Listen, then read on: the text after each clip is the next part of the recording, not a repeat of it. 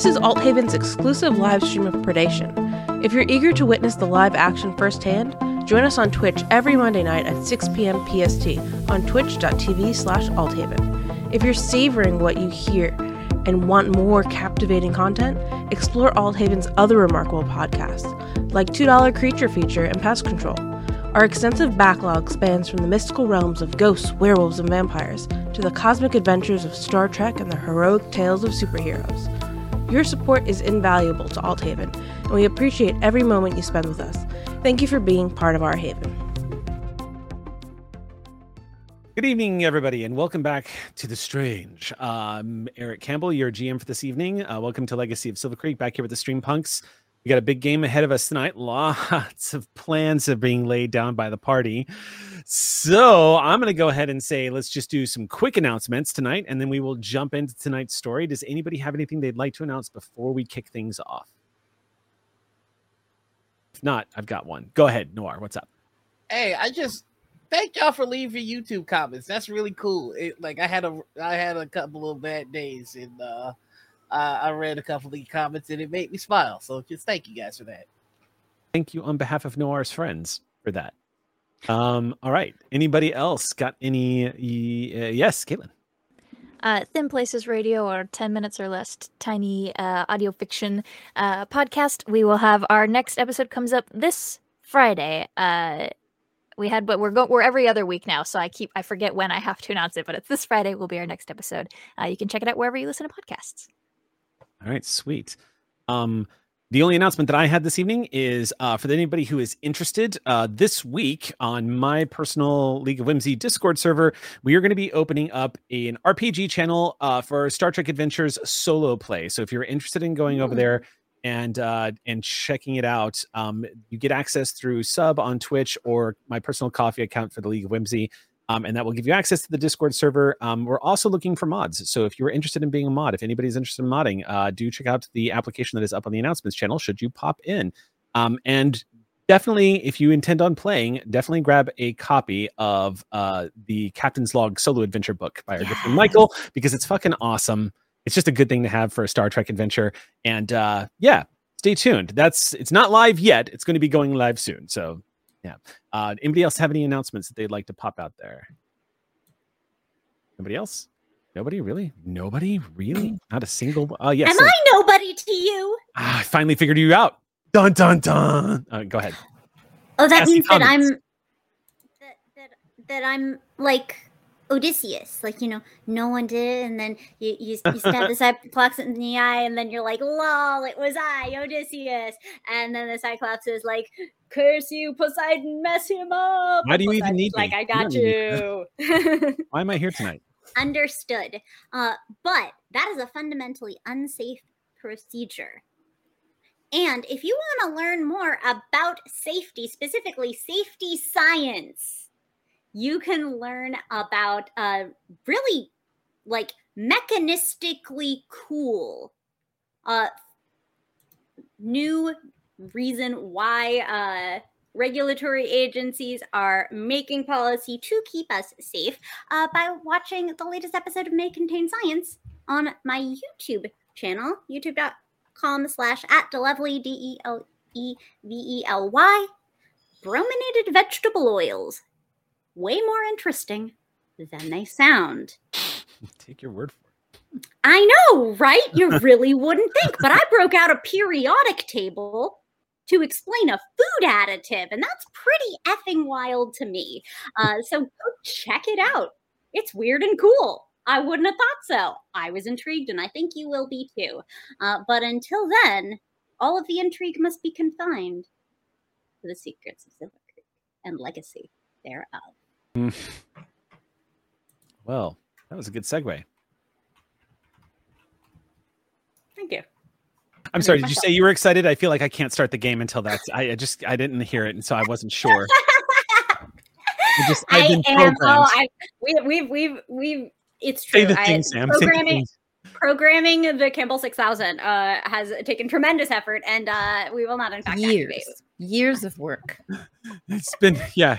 It, One how, since you looked at. Yeah. I'm excited. Okay. Okay. there it is.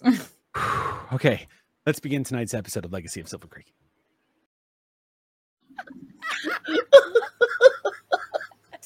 I don't believe him. I really- Jake says we're live, but I don't. I don't know. I guess. I Don't know who to trust anymore. Yeah, I know. We. It has been broken. Um, yeah. All right. Um. All right. I feel unwelcome now. All right, let's go ahead and jump into tonight's story. So, when we last left off, you guys had made a pretty big decision to pop through different realities in order to get an upper hand on what would appear to be an, an incredibly dangerous rogue AI that is intent on you're not sure what, but it sounds like maybe becoming a god of some kind. In which case, you have some of you have decided to return to that particular rogue AI's original reality of origin in order to, we'll see, but apparently get an upper hand to acquire something that will help you take her down. There's also the question as to how this is going to interact with the fact that Dahlia apparently is a clone of or derivative of or sister of or somehow connected to this rogue AI. When we last left off, the decision had been made to jump realities and accomplish this with or without the estate's help. And if I remember correctly, it was mostly without the estate's help. That y'all were just going to do this on your own. That was further inferred by the fact that you broke into the estate's database and started swiping some information from them, learning a little bit more about who they are and a little bit about their history. One of the things that you learned about who they are and their history is that the estate apparently is actually, from what you could gather, a trustworthy organization that is doing the best they can to keep everybody safe. They have a history with somebody called the Betrayer. And the head of the estate apparently has a history with him. How that ties into the rogue AI Theta, you're not entirely sure. Not everything has been made clear. But after uncovering enough of this information, you all begin to formulate this plan to take care of this on your own. You'd been making decisions about where you were going, and specifically, you were headed to the recursion that Theta is native from. This recursion looks pretty spectacular. Specifically, it looks like a city on the moon, well beyond anything any of you have ever seen. The decision has been made to jump into this recursion to see if you can't find essentially if she's got some kryptonite laying around that you can take back with you. Not everybody is going. I don't know what the full plan is. I know that y'all were talking about the possibility of dividing up the party before you did some reality jumping. And as you were having this discussion and getting ready to go, the prisoner, Orega, came barging in to the infirmary, closing the door behind him, and said, You're not leaving without me, are you? And that is where we are picking up seconds after this has happened. Orega, as he has entered the room, has his hands, his palms against the door that he just came in, like he snuck in. And it's pretty clear he should not be out of his prison cell. And he has pressed his back up against the door and occasionally is glancing back towards the crack in the door just to look as much as he can down the hallway before he looks back at everybody and says, So when are we leaving?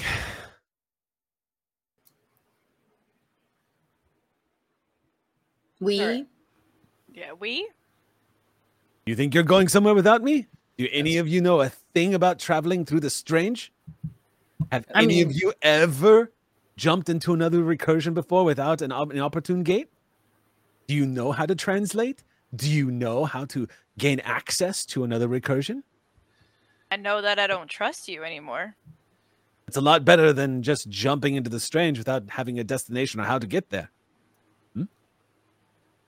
I thought these very nice people at the estate who, you know, put you in a fancy force field were going to teach us all the stuff we needed to know. They want us to go back home too. You're not going back home, though, are you? What are you talking about? I don't know, but I'm sure a certain head of the estate is going to ask me what I'm talking about. And when Agent Manners questions me about where you all went, I'll just have to tell her because I was left behind. As much as I would love to argue with him, I don't think that we have the time. Agreed. So, when are we going? Now, Have any of you translated before? I mean, without the gate. Your first time was the gate, yes? Yep. I mean, I took some Just language quick- classes that one time, but So we're we're just gonna be blackmailed. That's the plan. That's just what's happening. I guess you could try to kill me. Well, that's rude. It wouldn't also really just be sounds that messy. It would be I mean, messy, look. but it would be in the infirmary. Not that I'm trying to make a case against myself here. we could throw him back to the estate. But The estate will mean- know that you're headed to Luna One, and that you broke into their files. How do you know? Because you're to not the Luna only One. one that can do things with the powers of the strange. Oh, What can you do? I can help you translate into Luna One. and avoid answers. Let's. I'm a thief. I'm not going to tell you everything. All I want is to get out of here. My goal is to get to Luna One. Once I'm there, we don't have to ever see each other again if you don't want. Then let's begin. That's one vote, unless he's your leader, in which case, shall we begin? no one's our leader. But if the most skeptical, uh, distrusting, protective person I know, These are all accurate, yes. then I'm going with what he thinks. I do. I want to go. I want to go home. And I know that we've been talking about a moon for the past little bit, but that is still. I would like to make it clear that I still would like to go home. I stand with you. I this might be the first time we've ever agreed on something, and I now I don't know how I feel about that. The end Well, game. get used to it, I guess. Hmm.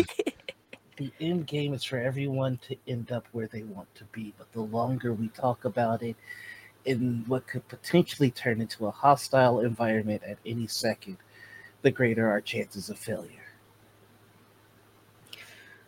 I just want to go on record that the last thing that I said to this man, do you remember what I said to you? Me? Yes, you. You. No. No, you don't remember the threat that I told you that if I learned her powers that I would use it on you? Oh. Yes. Yes. And Dahlia puts her hand like against the screen like she did last time Mhm. to like extract information. Okay.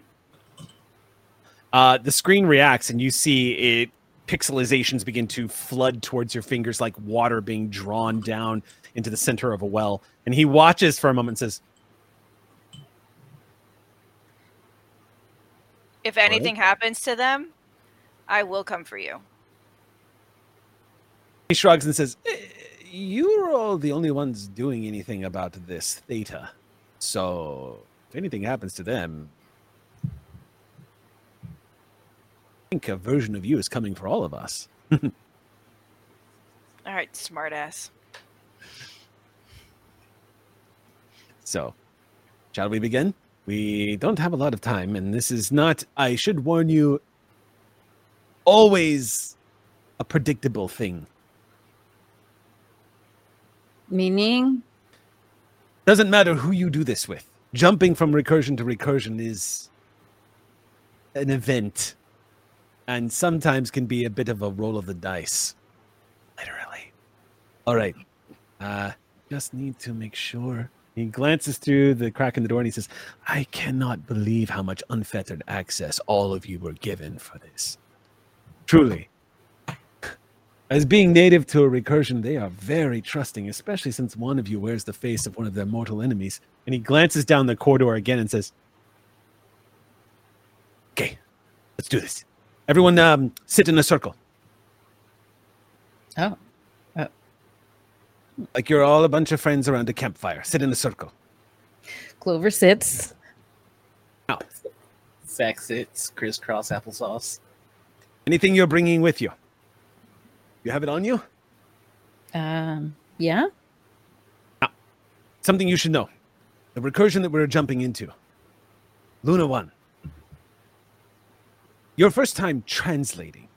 This is different than running through a gate. You are going to be absorbed into this new recursion. The reality in which you are about to enter is going to accept you. But the only way it can accept you is if you play by its rules. So, don't be surprised if you show up looking a little different. My question to you would be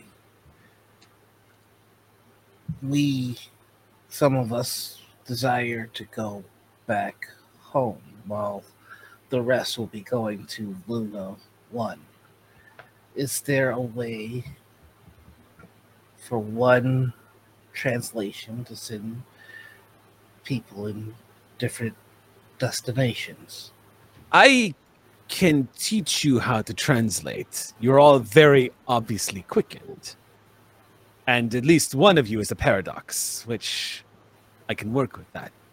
It'll be easier for each of you to translate to Gravak because you're from there. You know exactly what it looks like. You're from this place. Translating requires uh, familiarity. Um, I don't have enough time to explain it to you now. Suffice to say, you can't get to Luna 1 without me. I've been there, so I know how to guide us to this recursion. Uh, you would typically need something like uh, an artifact, or you did see the images on the computer, so those actually could be used technically. But enough of that. More on this later, once we get to Luna 1. It can be very disorienting translating for your verse time. Again, this is not stepping through a gate. Your body in this reality will cease to exist and you will reform in a new reality. It can be disorienting and, well, strange. Everyone good? On the same page? Everyone excited? I like my body. Yeah.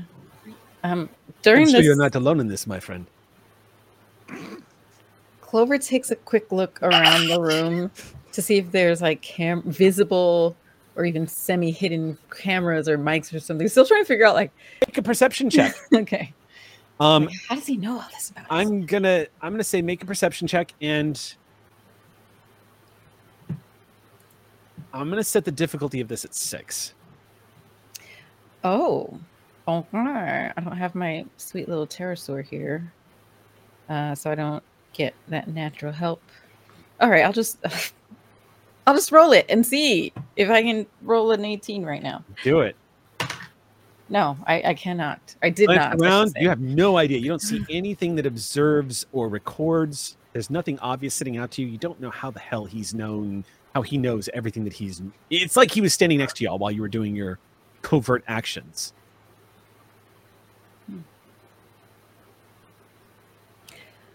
Uh, ready? He sits down and he says, Join hands. No, I'm not kidding. Get any jokes you have about kumbaya or fellowship out of the way now if you want. I used to make a pastor joke, like if anybody for was forced to go to church camp like I was as a kid and had asshole parents. no, doesn't land with anyone, huh? No, I guess not. You even yeah, never mind. You're not from a place that has any temples or churches. So, well, I guess that's not true, but anyway. Do we have much to fear from this kumbaya? Only if the translation does not go well. Then you have plenty to fear. Are we ready? I go over to Joe. Okay. You gonna be okay back home? Yeah, it's home. I I know how to deal with home. You're staying here? That's would like just To go home. Some of them are aiming for home. Ah, well, good luck. Because that means you're not coming with us. Right. So we can all still be in the same circle, and some people will like think of home, and others will think of the other place. No, it's Oh. not like an it's not like an exit. Uh, you either come with us or you stay here. Oh, and do your own meditation circle later. Wouldn't recommend trying this on your own without some guidance first. Translating by yourself for the very first time is very well not fun. Um, well, you know, since we so kindly let you into our group to come with us, what would you think about taking us all to one place and then the other two can go on the connecting flight to not connecting? I don't know what that means. Uh, go on the next leg of the caravan to the other place. You you want me to take you to Gravak and then to Luna One? I look around at the group. Uh, I actually have a thought, if I may. There is a gate here in the estate that leads back to Gravek that does not require this meditation. isn't it like really heavily guarded and Heavily gonna- guarded and probably a death bot waiting for you on the other side, my friend.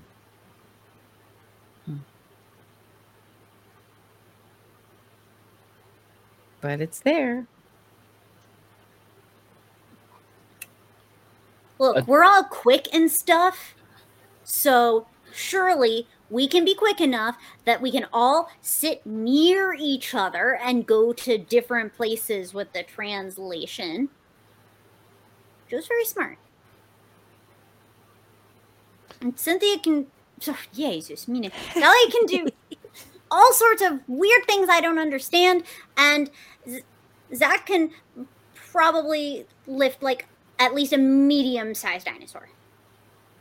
Okay. Zach real quick to confirm. Okay.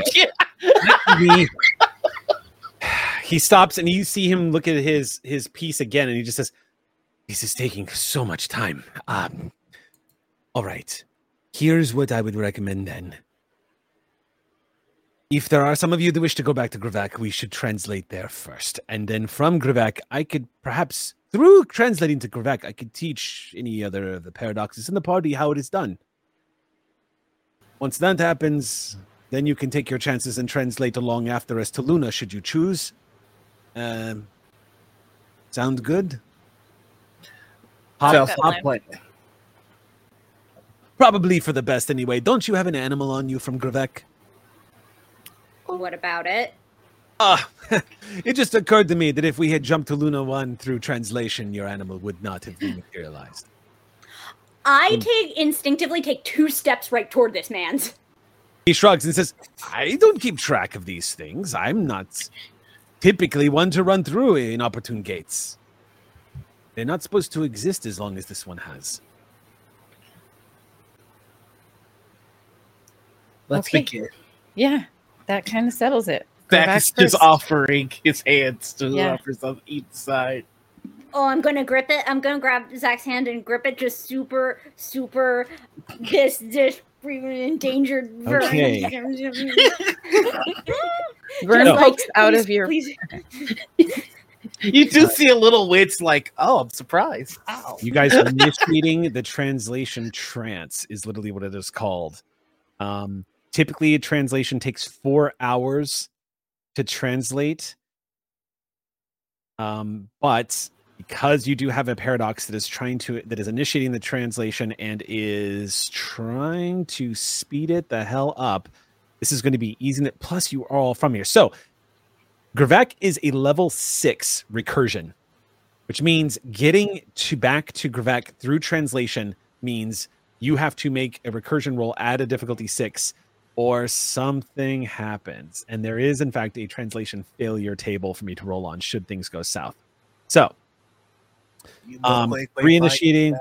So, y'all have to. Okay. Um. Ooh. Okay. He is going to attempt to help each of you learn how to use using this moment to translate into to Gravek so that you will be able to travel as needed. So here's what he does. Uh, each one of you is going to need to fulfill a certain role for this translation jump. So you have a paradox. Paradox is initiating the role. So what you are going to do is paradox initiate. Although one can modify the aspects of the translation, paradox are better initiators. When paradox makes a translation roll, you roll, and you get one automatic retry on the roll. Okay, so that's good to know. So what do I need to roll? Initiating the character, have one of the follow an object. Nope, you're from there, so you don't have to do that. I'm so excited. We're finally rolling for translation.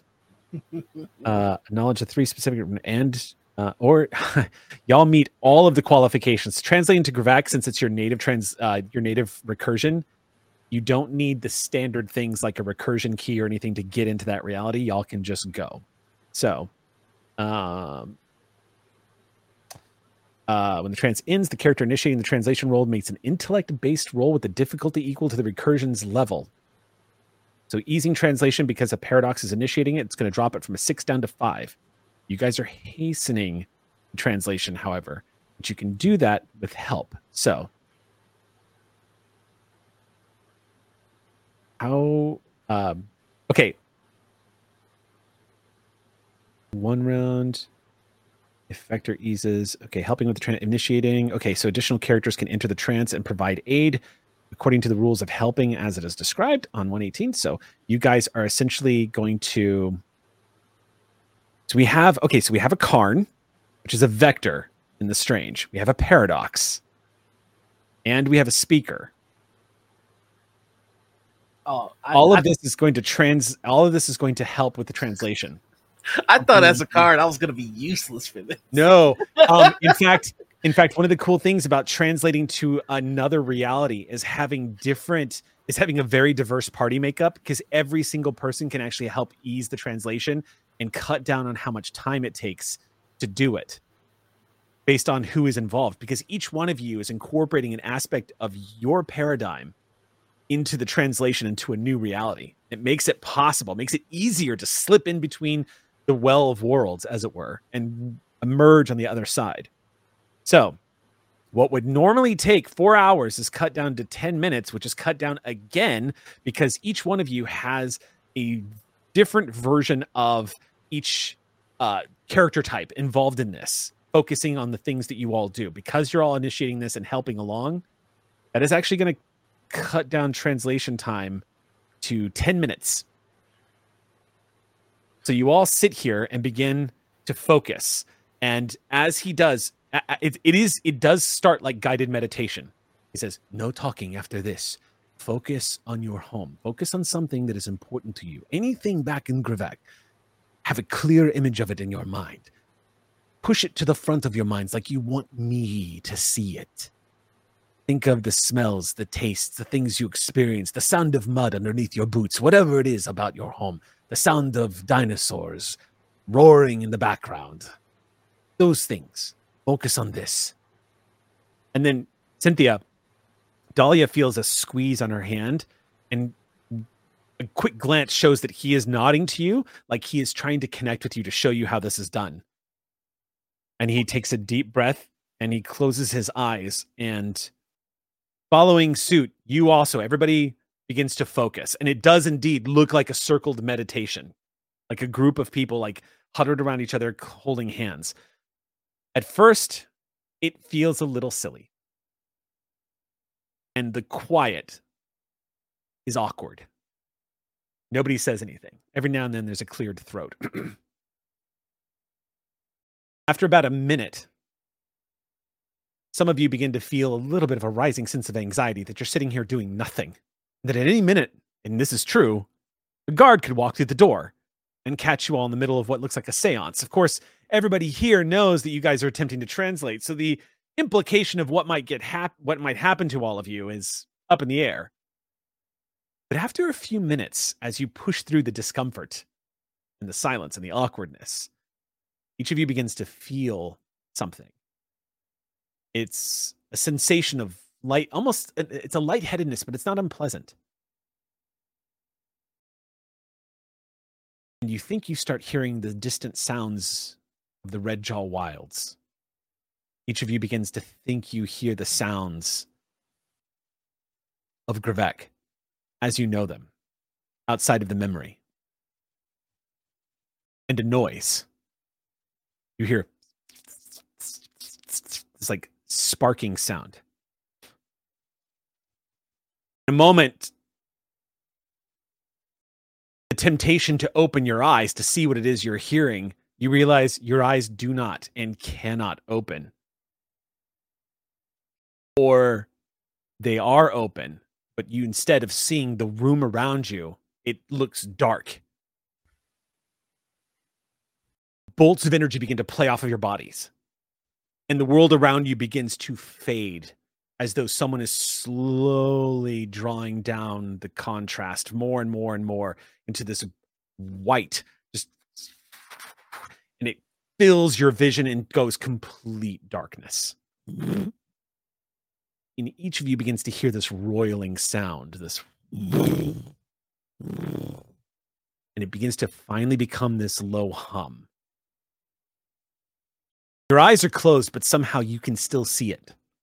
All around you, the swirling, dark, nebulous clouds of an endless universe filled with stars and pocket realities, looking into a swirling, worm like structure that spirals over and over and over into infinity. And everything in your being tells you you are looking directly into the strange at this moment. There is a sense of fear, of terror, much like maybe somebody who's scared of heights flying for the first time. But at the same time, there is also this sense of euphoria, of being able to see the entire universe from a bird's eye view you're having your Dr. Arroway looking at the universe moment from Contact. You're kind of seeing the great celestial architecture of the universe for a split second, this dark energy network that forms all things around you. And in that particular moment, your first time translating, your body becomes ephemeral. begin to see through your own selves. You're aware that each of you is there because you can feel the, each other's presence as though you were still holding hands, but nothing else is around you except everything. But what's more, some of the truths to the things that you've heard all begin to sink into your bones. And each of you begins to see the truth of the words of Agent Manners. Earth may be the center of the wheel, but it is no less or more real than Gravak. No less or more real, no less or more important. You begin to feel that pull, that comfort in this great reality that's sprawled out in front of you it would be easy to get lost in the infinity of it all, except for you feel home. It's calling to you and you to it. It's not like you're falling out of the sky, but instead, in this great expanse of stars, you see a single blade of grass sprout from this cloud of nebula in front of you. Kind of angle up and then droop slightly. Little sparkle of a star that you see in front of you that would normally be quite the celestial sight to behold of a blinking star of a distant, perhaps supernova, is in fact the glint of sunlight off of a drop of dew that falls into mud, mud that you were all sitting on. And each of you, for what feels like the very first time in your lives, takes a deep, gasping breath as you realize that for as long as you have been in the emptiness of the strange, the infinite cause, the cosmic way of the strange, none of you have been breathing. None of you have been existing as you do as a normal biological creature. You are born again into this world as you translate directly into Gravak. And you all find yourselves coughing and leaning over and just gasping for breath as the world around you is roiling right now in a gentle rainstorm. You are on some kind of large grassy field, and you can hear the thunderous uh, tr- uh, uh, stampede. Distant, thankfully, and not coming towards you. Because the moment you guys look up, your neck muscles kind of stretching and aching a little bit. You can see uh, off in the distance what looks like a small group of sauropods rushing away from your location. You can see their tails as they're di- dipping, down low and kind of keeping clo- close to the tall grass and escaping from what they imagine is some kind of disturbance or predators. Um, none of you are in pretty good shape right now. It's going to take about about three minutes to acclimate. But right now, you're all gasping for breath and currently at a disadvantage. The roll for everything you guys are doing is uh, at an increased difficulty of three. So if you try to do anything for the next three minutes, it's going to be really hard as your bodies are starting to like acclimate. Um, as that sensation, that feeling is settling in, uh, Vern, you inadvertently are uh, whining because this is scary, unknown, and really uncomfortable. the rest of you, though, find yourselves back in Gravak. What's remarkable too is you are all back in Gravak with the same mud stains that you had on you when you left. Same condition your clothes were in, your weapons, everything that you were when you left this reality, your reality, it's all back. Like you had never gone. Um, instinctively, Joe, you look down at your arm, and indeed, the dressings from where you came from are still there. Your arm still feels okay. The wound hasn't reverted.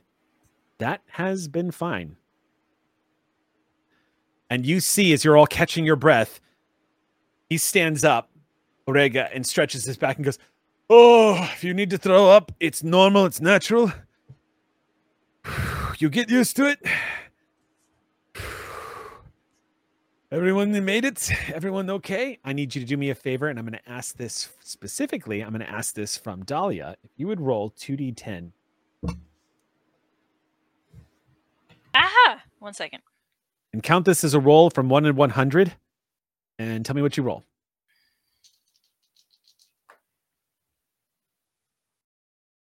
I got a zero, zero, and a nine. So you rolled a 9. Uh, okay. Um, you see something alarming for a split second. As he's stretching his back, you see him go fade for a second. Like his body begins to lose consistency. And the matter begins to break down. And he seizes up for a second and then drops down to one knee and reconstitutes in front of you. And he's Are you okay? I was uh too much translation in too short of time. Very, very hard on the body. It's why they asked you to stay here for 24 hours. Uh stay at the estate for 24 hours. Translating too often can be very very dangerous. I need a moment. Is everyone else okay? And you all feel a little sick to your stomachs, and your skin has that disassociative feeling of not feeling like your skin, but that's slowly starting to fade away. But it is not fun. There's no other way to describe it. You feel disassociated from the body that you're looking at for a moment. It starts to slowly acclimate. You begin to feel the temperature. You begin to feel the sensations, and the clothes that you're wearing feels. Okay, yeah, those are mine. That's that's okay. That's mine. I'm I'm I'm holding Vern real real close, just just petting, trying trying to help Vern be a little more comfy. Yeah, there's to give you some to give you some feedback here, Aliza. Uh, Vern is in that state where you are inadvertently making really sad, pathetic noises because it is that was not fun at all. At all. I, I know, baby. I know. I know. You're home now, though. You're okay. You're okay. Mm, You're home. You, s- we're, you, you're, you're gonna smell all your favorite Cretaceous smells and eat all your favorite Cretaceous foods, and you're gonna be okay now. I know. I know. Um, Orega says, "Do not ever take that one, points at Vern, anywhere into the strange without an opposite gate. They will not materialize on the other side. Only quickened and those with the spark can materialize outside of your recursion. Do you understand? And those with the spark will not last. They have to return to their recursions or they will break apart. Yeah, yeah, okay, okay. Uh, recursion y translate stuff. You're okay, baby. You're okay. I'm going to need at least a day before I can take you to Luna One.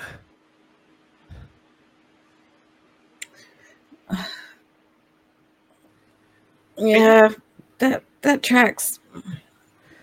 I think I could use a day of rest too. Actually, after that. Where are we? That's exactly what I was about to ask. Yeah, where did we land? In character and out of. Translate. Indeed. Who would like to roll for that? It's will. I'm not even gonna try. There's survival I- check. Oh, Okay. that's a new skill for me. Okay. May I use geography? I'm trained. Yes, you may. Um, where's my sheet? Where's she get? Where's she go? Oh, okay. If you would like to make a geography roll, then I would say um the difficult uh I would say the difficulty here, considering you're out in the middle of the fields, the difficulty here is I was gonna say I would start it at four, but for Ozzy, the difficulty is going to be two. Uh, okay. I have. Roll two? Is that Dahlia? What's Yeah. up? Yeah. Um, well, Aliza, go first, and then I'll explain my idea. Okay, survival. Survival works too. If you have geography, if you have any kind of familiarity that you think of a trigger here, but uh, survival is a good way of just kind of getting your bearings as to what kind of landscape you're in, and then try to make Mhm.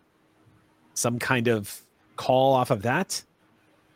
Yeah, the only. Oh, I have pathfinding. That would definitely. Oh yeah, as a as a former butterfly, that would definitely come in handy. Okay. Uh, cool. I'll. I'll. Can I use both of those, survival and pathfinding? Um, you could use one of those. Okay, I'll use one then. Okay. So I'm down to three. Uh, you are down to yes, down to three. Okay. Haha, I got a five. Okay, what's up? I was just gonna. Uh, can I ask Paco? Oh wait, I failed. Yeah. Sorry. my drone, like I, I figure it would have like a GPS type dealio on it. Uh, you can try, but what you will notice is as you pull your drone out, is it immediately goes and just perfectly operational, immediately folds out. That metal skin blends out into those pterosaur-like wings, and it goes, and its little laser eyes stare up at you. You got it working. That I did. All it took was shunting myself from one reality to the other. Simple. Uh, uh I'm going to see if there's a map on this thing. Okay. There is no real satellite technology here, so you're not able to Gotcha. pinpoint specifically where you are. However, you can send this drone up overhead to get a bird's eye view, as it were, Yeah, then I'll where just you are. yeah, I'll just do. Uh, In which case, I would let you ease the roll of this by two. okay, So you will be rolling on the same difficulty as Ozzy. all right, that's a 19. Okay. Also And from then- Ozzy. Dahlia, what was that? What about Ozzy? Also rolled a 19. Okay. incidentally. Hey, 19 buddies. Dahlia, what did you want to do? Um, I wanted to use premonition since I can learn one random fact about Yeah. a location. Yeah, okay. Oh, you know what, Dahlia, this would also be an easy roll for you, but go ahead and use premonition because it'll just click. You, you will come into. It, it will occur to you at the same moment that it occurs to Ozzy, and indeed, Joe, you might start getting a sense as well. But the two of you begin to realize at that same moment as you make eye contact, while the butterfly, the former butterfly, is looking around and the drone is activating. Essentially, the party begins to realize slowly but surely, one way or the other, making the connections. You guys are probably about three or four mm, kilometers north of the Chalk Road, right north of a city called Kaleno.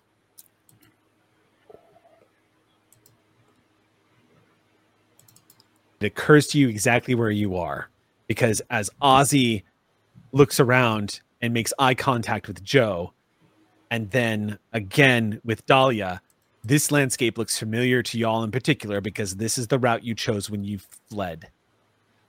You traveled north along the Chalk Road until you split up and went headed straight into the Red Jaw Wilds heading towards Silver Creek. You are approximately 300 to 400 kilometers south of Silver Creek. Roughly two and a half weeks of travel, give or take, with the Red Jaw Wilds.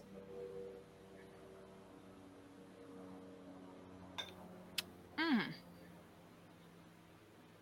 Look familiar? Weren't we supposed to be north? The sauropods had fur. This isn't north. Did it go wrong, El Torrega? He says, I, I think something went wrong.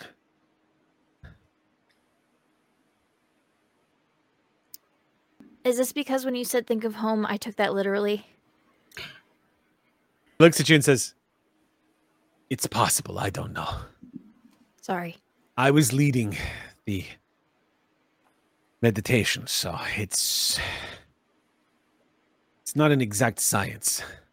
But it could have something to do with the fact that we were translating without permission out of the estate, which has safeguards in place, making that a very difficult thing to do. Well, mission accomplished. We got back home. Yeah.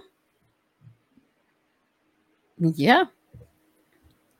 So we need to find a place to rest up.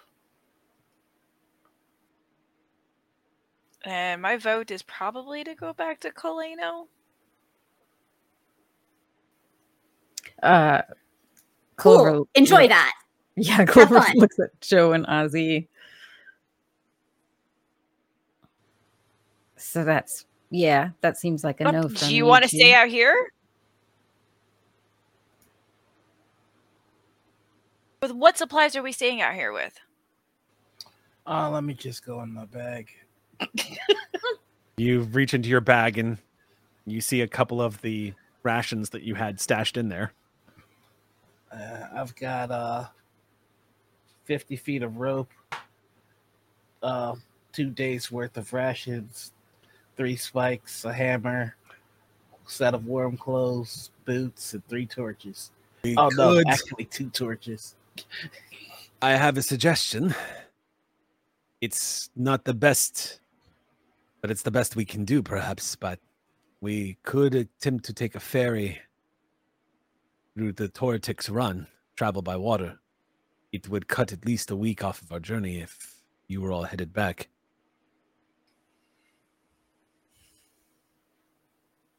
I mean, there's the on- other the the other option.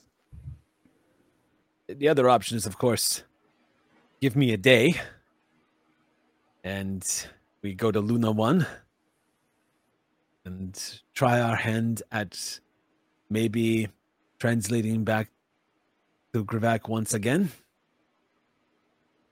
Maybe this time without the interference of the estate, driving us two weeks off course. Best I can do, I'm afraid. Also, you notice his prison clothes have completely vanished. He is wearing what looks like butterfly garb. You even see a, a tattoo has emerged on his arm. Like he looks like he is completely who he was when he left. Staring daggers at him. Uh, Same energy. Okay, we all can't just stand here though. We all know what happens when we just stand in the middle of the wild. follow. So if you don't like my idea, then somebody come up with something. Uh, what? Uh, mm, what? Where? Where are we in terms of? I already failed my perception roll. Never mind. But I mean, I would know. Like, are we in a swamp? Are we in a forest? Like, what? Not only that, but you're getting real time feedback from a drone that's flying overhead. Um, Oh, that's oh, right. Also, if you would please, uh, Noir, Oh yeah, got the roll to see if yeah, roll a completed. d20. Okay. Huh, That's a 16. You're fine. Uh, okay. Yep. Um real time feedback. You guys are probably about with with no longer needing to make an approximation. The drone can actually see Kaleno City from its height, and also see some of the some pterosaurs that are making their way north right now. Some of the activity in the sky. Kaleno is approximately 12 mile 12 kilometers south of you guys right now. So y'all are just north of Kaleno. Um, Question. what's up? So when when we had set up backstory and stuff, this was more for flavor, but maybe could be useful now. Um, ho- uh, uh, Joe's family acquired Atticus because Atticus belonged to her uncle, and her uncle passed away, and Atticus couldn't live in the triangle with them because he's too big, and they don't let dinosaurs come in the triangle. So they still had her uncle's house, which was on the outskirts of Kaleno. Could, could, could we instantiate that as a thing that exists still, or do you want me to Absolutely, keep that as flavor? Yeah. Nope, you can absolutely do it. Yes. that, is that an XP spend or? Um, if it, so I would call it an XP spend if you wanted it to be conveniently located. If you wanted it to be not far from where you are now, in which case we can bake it into the story that that's part of the reason why you appeared here when you were thinking of home. Um, but by and large, your I, I will confirm to you that it was a role and it was the estate, the, the defenses of the estate interfering Mhm. with the translation. So if you want, yes, you could say if you're willing to make an XP spend, um, Mhm. you can you guys can put yourselves pretty close by to the homestead that was north of Kaleno. Would y'all want that? I'm happy to spend for that. I'm sure you are, but your money's no good here. Uh, Eric, you have an XP. Okay. Moving on. Oh, All I right. was gonna say, if you don't spend for that, I was gonna spend for a dumb thing that would have been bad for us. Please Well, I love also that spend too. for dumb things and Yeah. okay. So um that's gonna be uh so yeah, that's one XP. It's basically a player intrusion. It's going to let you make a thing true with GM approval. It i- I'm gonna say yes. So yeah, it it pops into your head, Joe. The reason why this place is so familiar is you remember running through these grasslands just north of the chalk road when you were small. It is worth noting too that that house has been ab- uh, abandoned for the past uh, close to three and a half weeks now since you departed and headed to Silver Creek. So you don't know what you might find walking up on the old homestead, but it should be there. I think I think part I think since Sam made a spend, I think s- Ozzy's probably more likely to realize how close we are to it Okay. than Joe would be. So if Well, I mean, Ozzy is also in a fa- in a state of absolute rage that they are containing to the best of their ability. this is true, I'm, So- a- I'm agitated, but I'm also looking for a plan because I don't want to put my uh, friend on a wanted poster on a ferry. And as Dahlia very rightly points out, you don't like my plan, you come up with your own. And and since I am agitated about that plan, I have to come up with my own. Therefore, this is the plan I come up with. Uh, especially since I made uh, 19 on on the geography check. Uh, that seems like very relevant social geography. So, yes. uh, Joe, I'm Huh.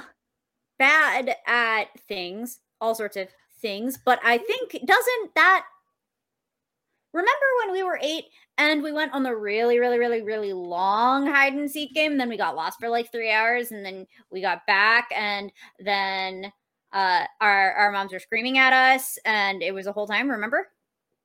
Yes, the first time or the second time. Wait, I thought that was when we were nine. Point being, wasn't it was wasn't the first time near here?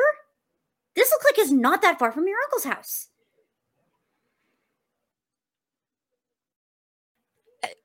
Joe does like a turns around in place, like taking multiple footsteps to do it, and is like, Like remember we waited and there was like a big tree and it and it fell over? And that looks like Which- where it would have fallen over, right? "Which direction is Kaleno?" Lena's. Oh, are you asking? In game, in game. Okay, all right. Well done. Look, Here. look where I'm pointing. okay. Oh, that way. Okay. Yeah. Okay. Yes. Uh, she's definitely like believes you. I think is not fully grasping um l- the location, but she believe like I think try- she's trying to orient herself with like knowing that Klano's that way and that like if we're near Uncle Eddie's house, she thinks she can maybe get us there. She- May- she- Maybe this will help. And Zach will throw you the controller, uh, the controller, uh, which also functions as the viewer for the drone. Oh, okay, okay. This is very cool. Oh, this is awesome. Wait, not the point. Okay. Um yeah, she's gonna see if she can use Paka to make a map. like she would know a Mhm. map on how to get to Uncle Eddie's house. So Yeah. she's gonna turn this into a, a map for Okay. herself.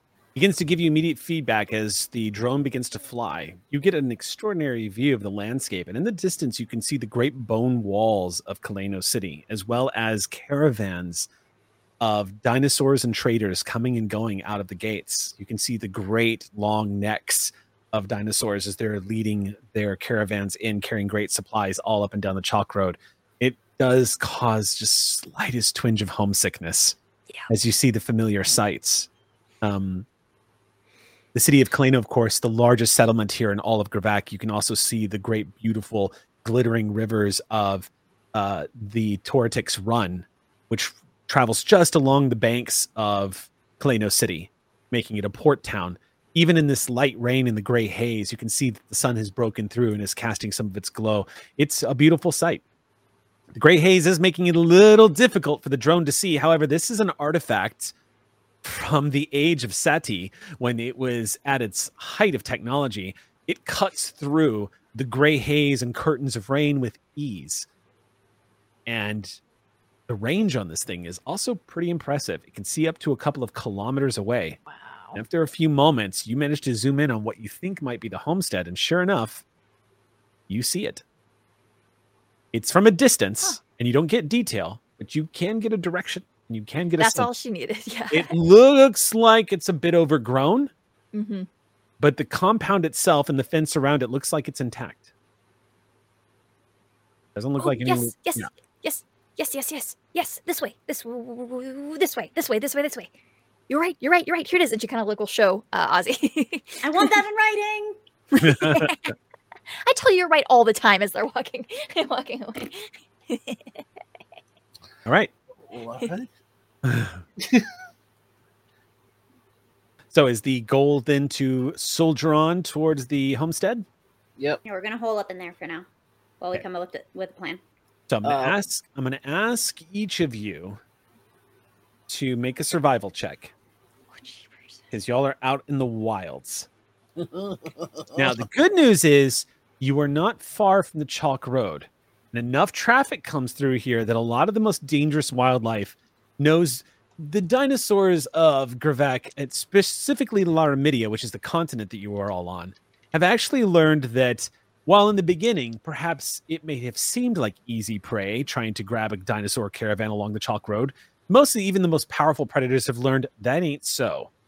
And that the people of uh, Kaleno City are more than capable of defending their dinos. um, so, survival, ch- uh, this, the challenge rating for the survival, the difficulty is going to be two. It's a standard. So you just need a six or better. A four, any skills or anything else like that. 13. 13. Okay. You're good to go. Nice. You rolled a nat one. Ooh. Excellent. That is going to be a GM intrusion. Oh, Love it. um, I'm using my survival skill, knock that down to a difficulty one. Okay. Is this an intellect It is, yes. test? Okay, I have a free level of effort, so I'll knock it down by one. Yoink. Okay, cool. So I rolled a 17. did you roll that one? Ah, you rolled the most boring failure. I needed a three. I got a two. I couldn't even get a one. Excellent. I would like to mention You failed at failing. Zach Zach does have his weapon in hand, his bow and arrow, Okay. just in case. Okay. I will I will make storyteller note of that. How did you do, Ozzy? I rolled an 18. Okay.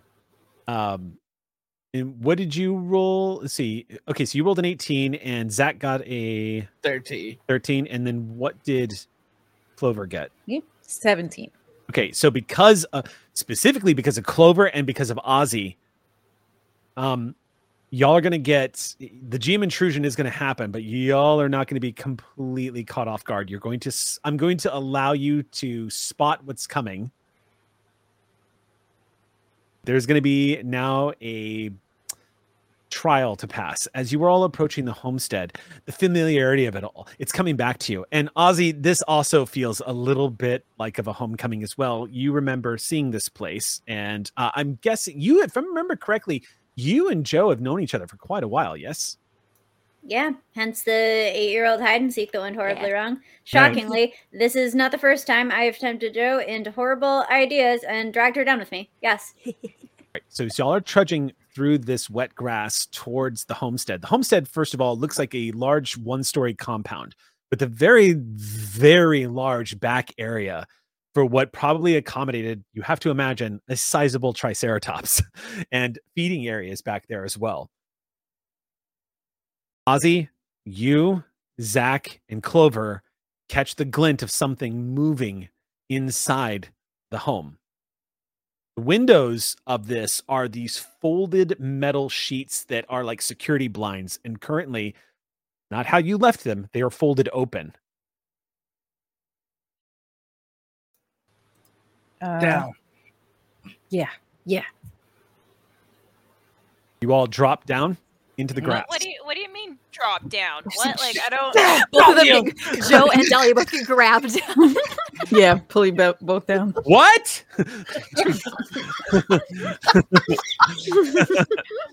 that one, everybody. the one and Sure two enough. standing there like, huh? the noise you make draws something out of the grass not far from you guys on the outside of the house. Stiffening up and leaning up, you see rising to its full height something. Zach, you've heard of this before. You've heard of this because they don't get the they don't get as far as Silvercreek, but they do sometimes make an appearance in the Red Jaw Wilds. To some of you, there are uh, things wandering out in the wilds of Gravak that are things to always look out for. Raptors, for one, one of the deadliest things you can run into because they travel in packs, and they're not, and they're incredibly intelligent, and they're not easily intimidated. You have all learned how to navigate the wildlife of Gravak, but boogeymen have popped up from time to time, from children's stories to warnings from people who range out in the Red Jaw Wilds and beyond and each of them told scary stories of people who using technology changed themselves to be more like the dinosaurs that wandered the wilds. And it comes to your lips the moment you see it clover. They are known as the silverbacks. Even the butterflies know to keep well clear of them they are essentially humans who have kind of decided to become reavers and have grafted technology to their bodies specifically to alter themselves into a more dinosaur like form. They revere dinosaurs to the point where they attempt to become them, wearing their bones, stabbing feathers into their skin, tattooing themselves up to make it look as possible. The one you see right now looks like a cybernetic dinosaur with a skull on its head. But you can see that it's clearly a human. These long metal claws stretch outwards in the fingertips. You can see a slight greenish glow around its hips, where its cybernetics have been used to enhance the power of its legs and to give it that articulated joint so that it looks and walks like a raptor, even has what looks like a cybernetic spine attached to the outside of its back running down the length of its body and forming into a long metal tail that sways back and forth. Large teeth that have been grafted and created to fit onto its mouth are sticking out of this person's, this silverback's face. Glances up as it kind of arches up. You see the silverback lean up and look around. The movements are eerily like watching a raptor imitating it perfectly. Just head darting left and right for a second as it starts to. The silverback they start to sniff the air. I'm going to post a picture. Has Joe ever seen someone like this before? She No. worked in cybernetics. silverbacks are very rare and Okay. they are very dangerous. They are again sort of the boogeymen. Oh wow. They are sort of the boogeymen of Gravak. Would I have learned anything like like just be just being cybernetics biorobotics kind of a specialty? Like would we have had any like extra type of information on on this or are they just kind of an enigma? Um, let's make a roll for that. Okay, okay. Because maybe, maybe, because you and Ozzy both spent time inside of a SETI laboratory. It's entirely Mhm. possible that at one point you came across information about this. So I would say make an intellect roll. Anybody, anybody can make this roll. If you want to make an intellect roll and tell me how you are trying to find out if your character maybe has heard something, maybe if they know something. Uh, what what set- is yeah. So yeah, the difficulty of this is going to be six. Cool. Silverbacks are very rare. And they Okay. are, Uh, as I said, boogeymen. Yeah, go ahead. my, my I'm uh, specialized in biorobotics and cybernetics. Does that come into play here? Mm-hmm. Okay. Yes, I would say so. Because you learned that at the SATI Institute. Mm-hmm. Okay. And then I have a free level effort. I'm gonna spend one. That puts me down to two. Okay. Um, I, I'll roll on this as well. Okay. Do it. Um, would me being a butterfly and or survival play into this? Uh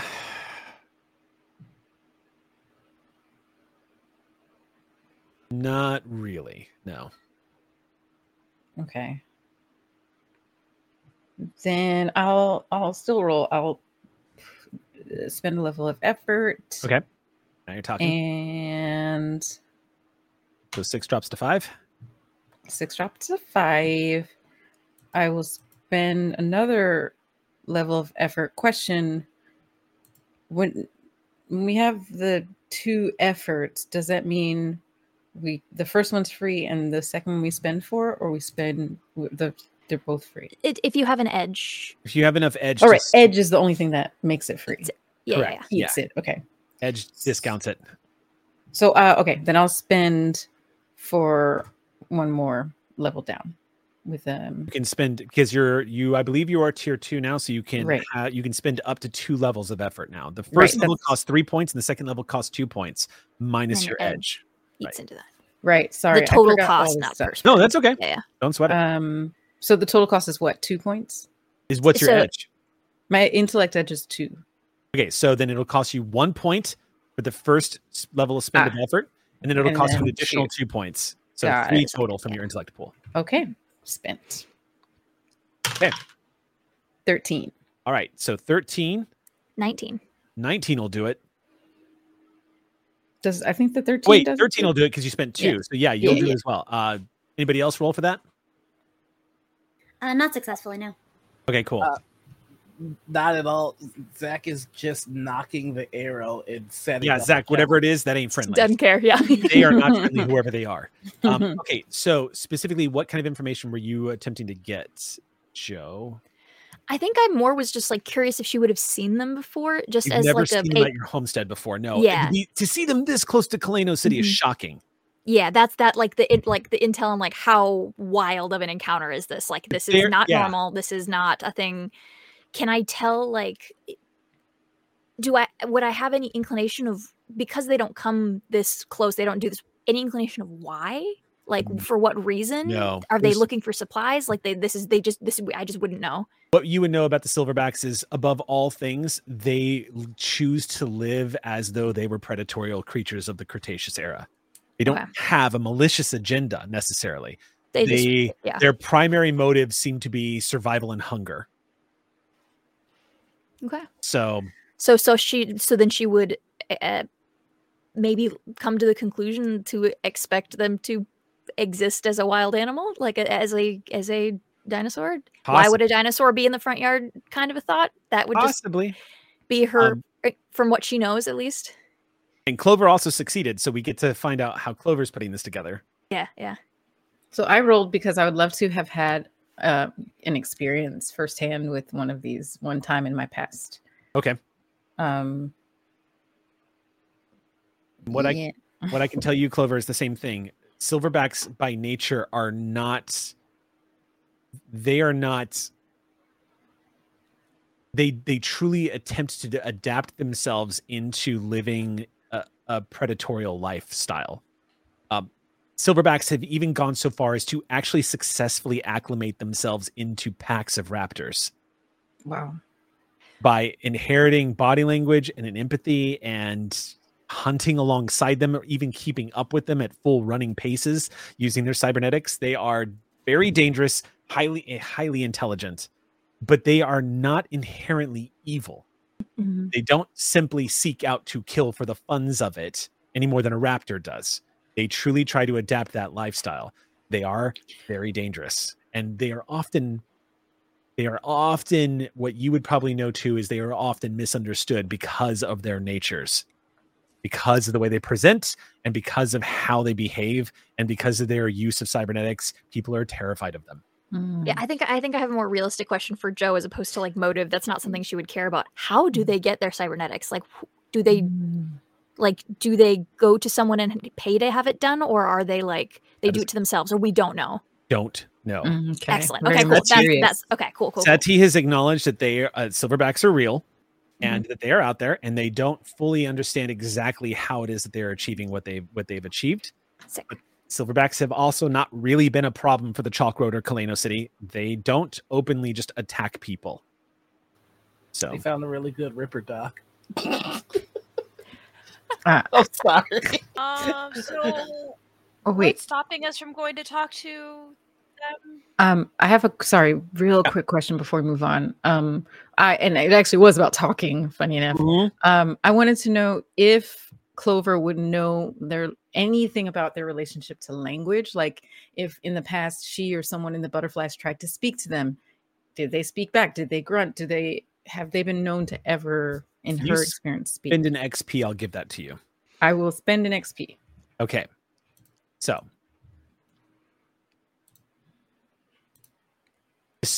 no matter how much you try to acclimate they are human. They are human and they have adapted to this new lifestyle and and this this identity is who they are. They are very much living and behaving and actually being predatorial animals here in the cretaceous period.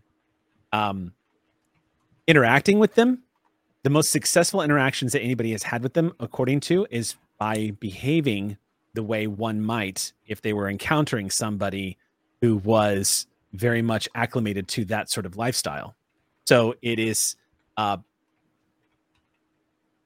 treat them like you would treat a raptor because they will treat you like prey. Okay. Thank It you. is possible to interact. Yes. 100%. Okay. So I go back to saying, so why are we talking to them? They're they're dino- they're basically dinosaurs.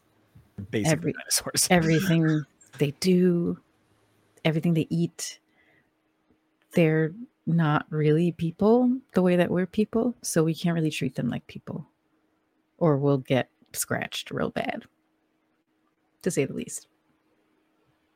So that's why we can't walk up to them and talk, to them. Talk to to them. Bruno all the time. Bruno's not a raptor. That's a that's a raptor over there.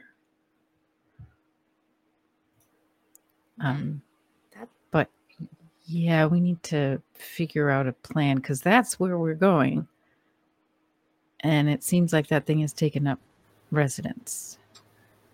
And we don't know if there's other ones or other raptors. I mean, that's a raptor, but you know what I mean. Raptors of any kind. Does it? Can we see what they're like doing? Does it look like they're snooping, or does it look like they're just like existing in that space? From what it looks like, one of them is searching. Now, I'm Hmm. going to go ahead and give you a little bit of. I'm going to give you a little clue here.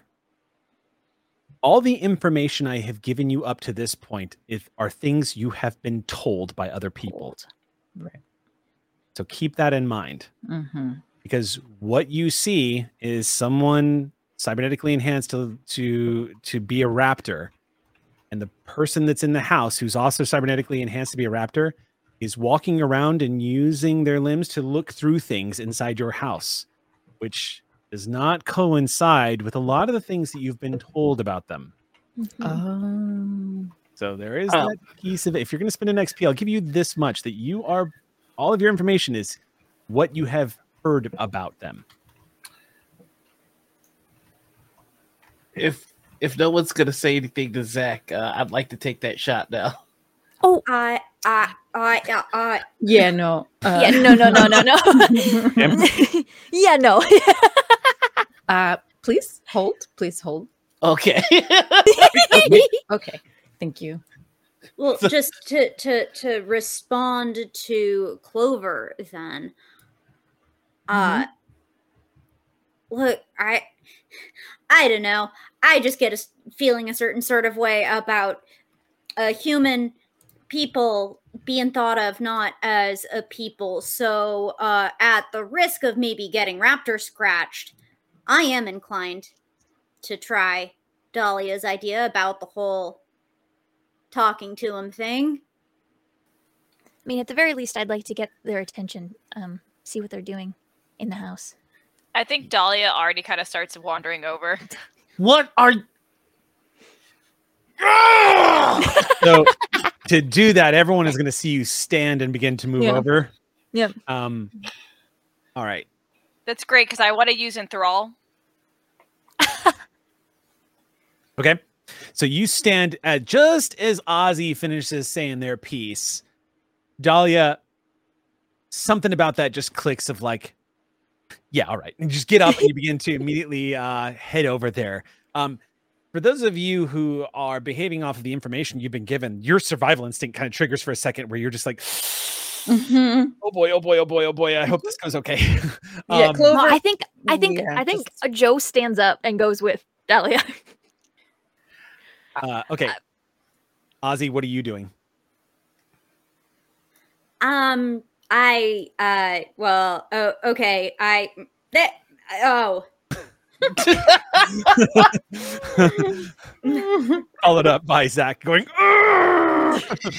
I mean, Dahlia already stood up. Joe's just like, yeah, okay.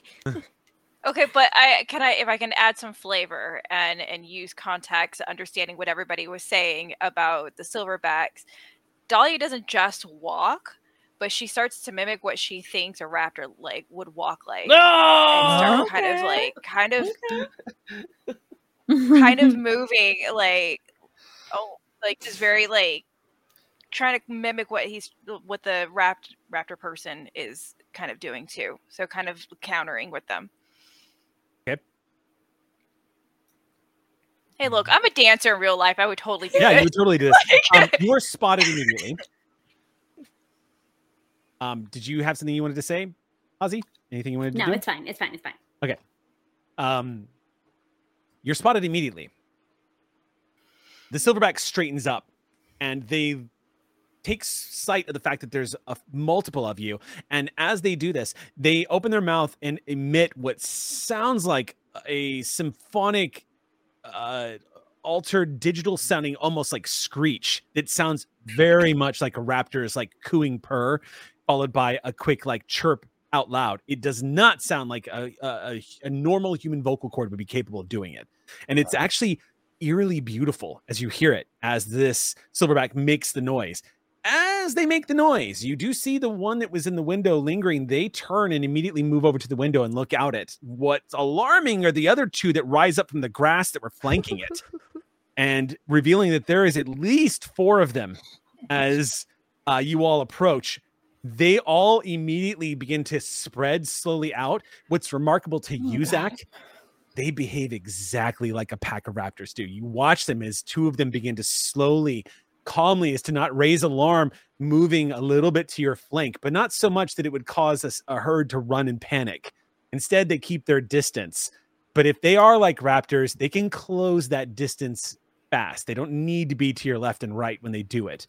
It's giving you the strangest vibes right now, Zach, that you are in fact probably dealing with people who have acclimated the most powerful predatorial instincts of a raptor with human intelligence. This could be really dangerous if it goes south fast. The one in the window at the same moment, in a very human looking way, vaults over the windowsill and just crouches down. You see those great talons, cybernetic attachments to the feet as they rise up and pace across the front porch. I- What would you like to do? I would like so to I'm using enthrall on that first one. Okay. So that's I'm gonna hold the attention of, of the one that I initially was. Definitely got their attention. They are staring at you. So I have to keep talking. So I'm just gonna, you know, hi, greetings. Um, The I'm moment you get high greetings, uh, you noticed now that you're close enough to see Dahlia, their eyes are also looks like modified. You see beautiful green emerald eyes that have a perfectly black slit, reptilian slit eye just going straight down the middle. It looks like a beautiful snake's eye as they approach you slowly. and That's gaze at really you. intense.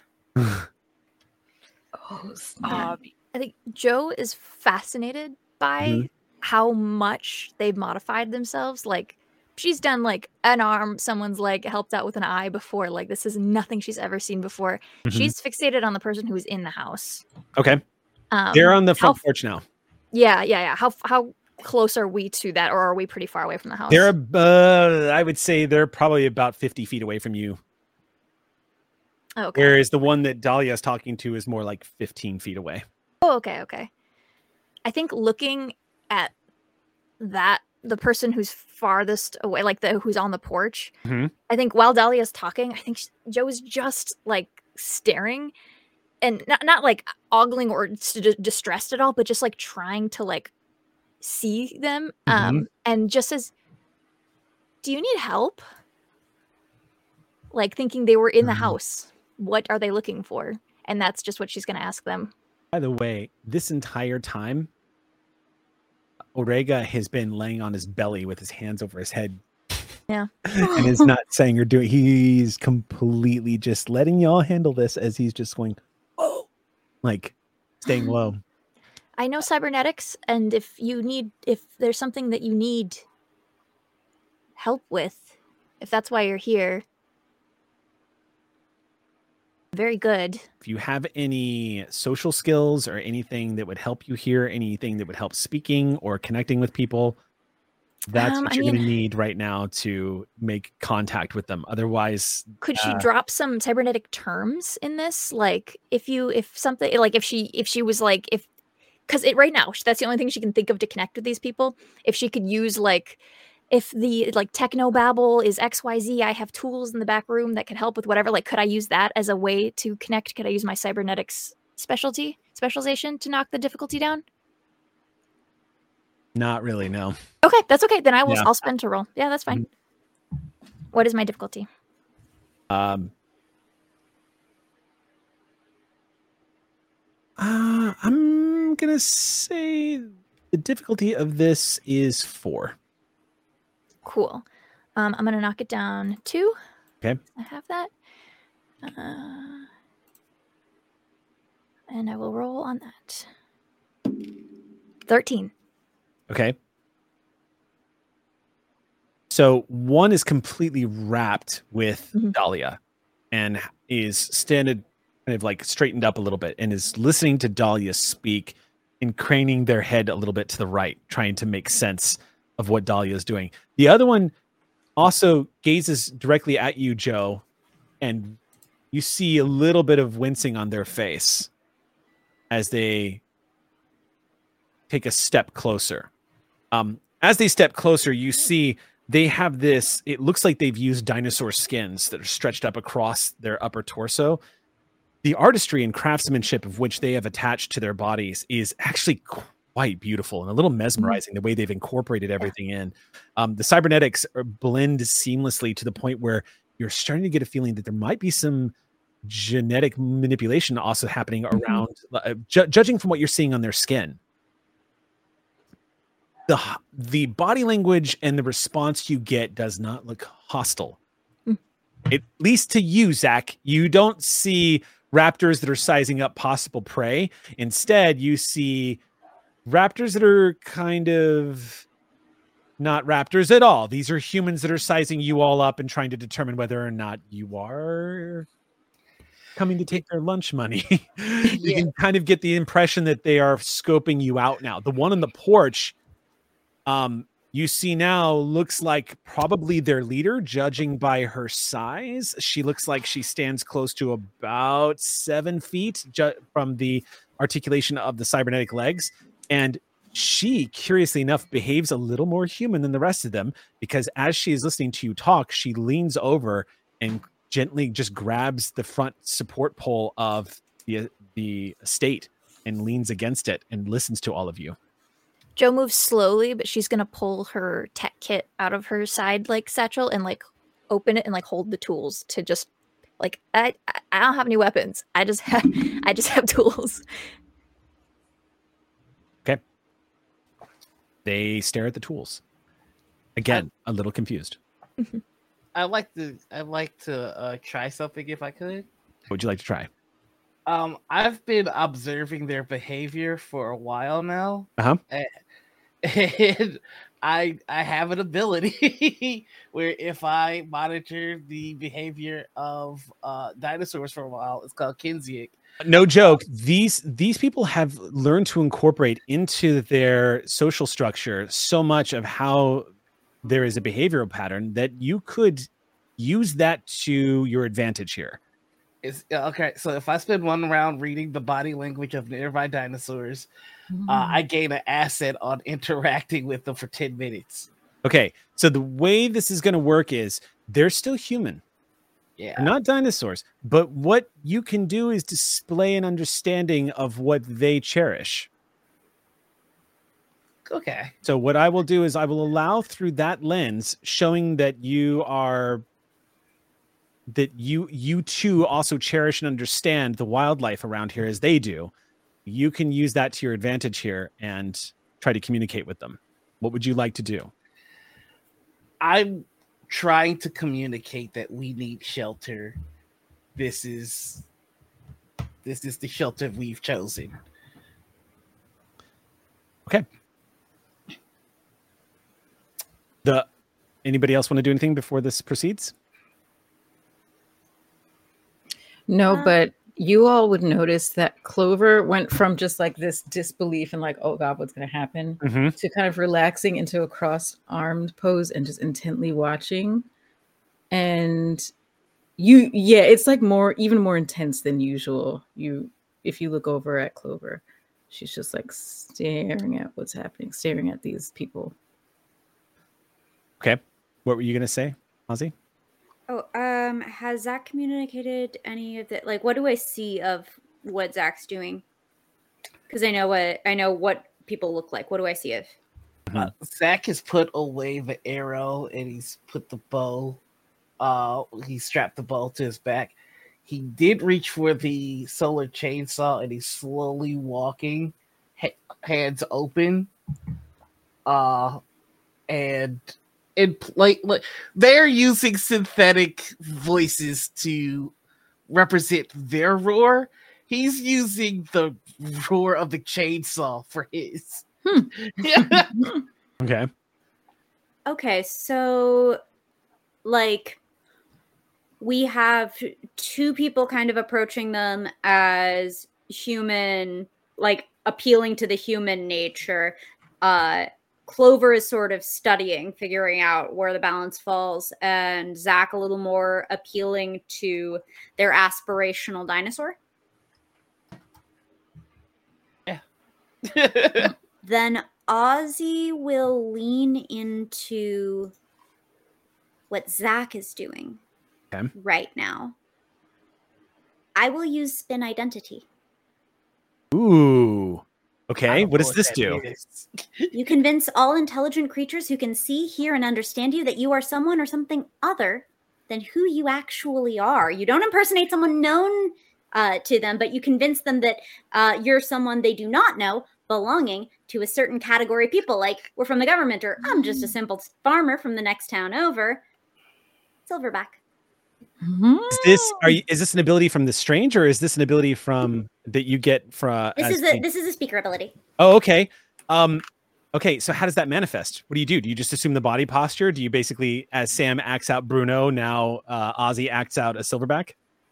Um, well, so the thing is, um, one of the expensive items, the expensive item Uh-huh. um, that Ozzy has through the Predations Act is is a is a disguise uh, kit.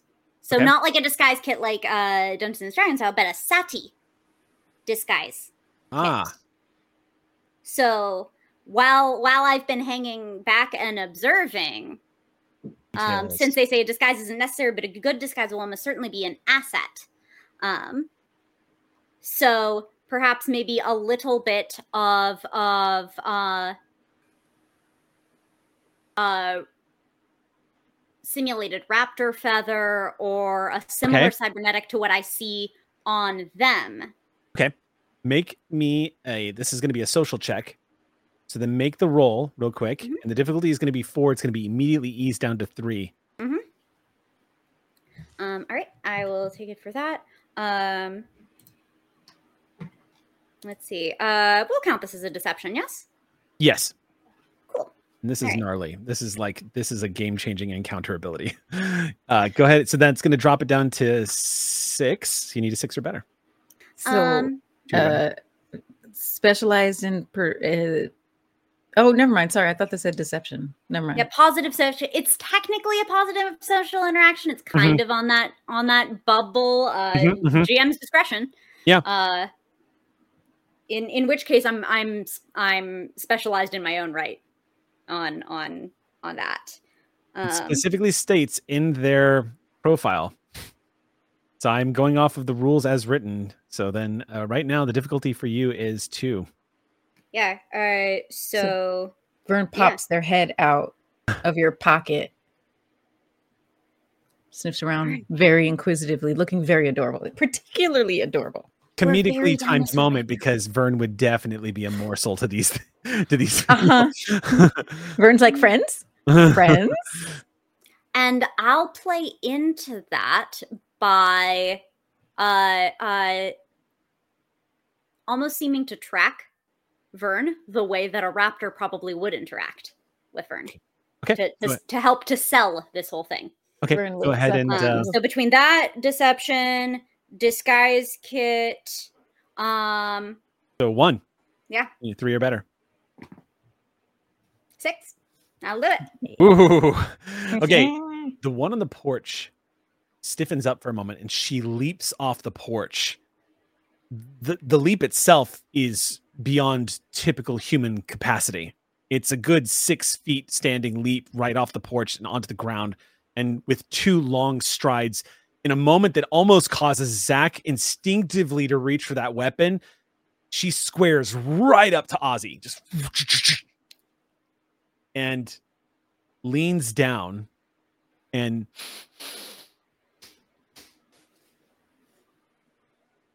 and puts her head on one side of your head and then on the other side of her head and then she throws her head back and goes and just makes this purring sound and then leans back down at you the other the other silverbacks do the exact same thing except the one that cynthia's character dahlia is totally enraptured just staring as dahlia continues to carry on um yeah they throw their heads back and make a cooing sound Uh, may. Uh, so I'll I'll coo with them for a little bit. I'd love to parlay this okay into impart ideal. okay what is The this do? other ability I have after interacting with a creature for one minute who can hear and understand you. Okay. Uh, you can attempt to temporarily impart an ideal to it that you could not otherwise convince them to adopt. Ideals different than a specific suggestion or command. Ideals an overarching uh, value, such as all life is sacred, uh, or children should be seen or not heard. For instance, we are all one pack. Okay. Uh, the ideal lasts for as long as befits the situation, but usually at least a few hours. Um, ideal is jeopardized if someone friendly to the creature spends a minute or more bringing back to his senses. So this is single targeted, but at the leader. We are all one pack. She paces around you. You coo back, and you see the pack of them react differently suddenly. And it feels like the tension bleeds away as she watches your body language. She watches your eye movements. And all of you watch after a few moments as she leans in and simply gently places the side of her face against the side of your face. A move that you've seen raptors do to other members of their pack when they are being affectionate. She leans in. You can feel the cold steel of the cybernetics on the side of her face mixed with the warmth, the heat of her skin as she presses against you. And Ozzy, you also feel the scales that have grown around her ears as she presses against you for a moment. And then leans away. And either with the indifference of somebody who's known you all their life and just trusts you to do what you do, or the fact that maybe she's over it, but she begins to calmly just walk in a different direction. The other silverbacks follow in suit, as you see, except for the one that Dolly is still talking to, because that one is still just utterly just enthralled as Dolly is just carrying on and on and on. Uh, the other silverbacks begin to mill about now each I one look- of you you feel and you feel this acutely as well zach.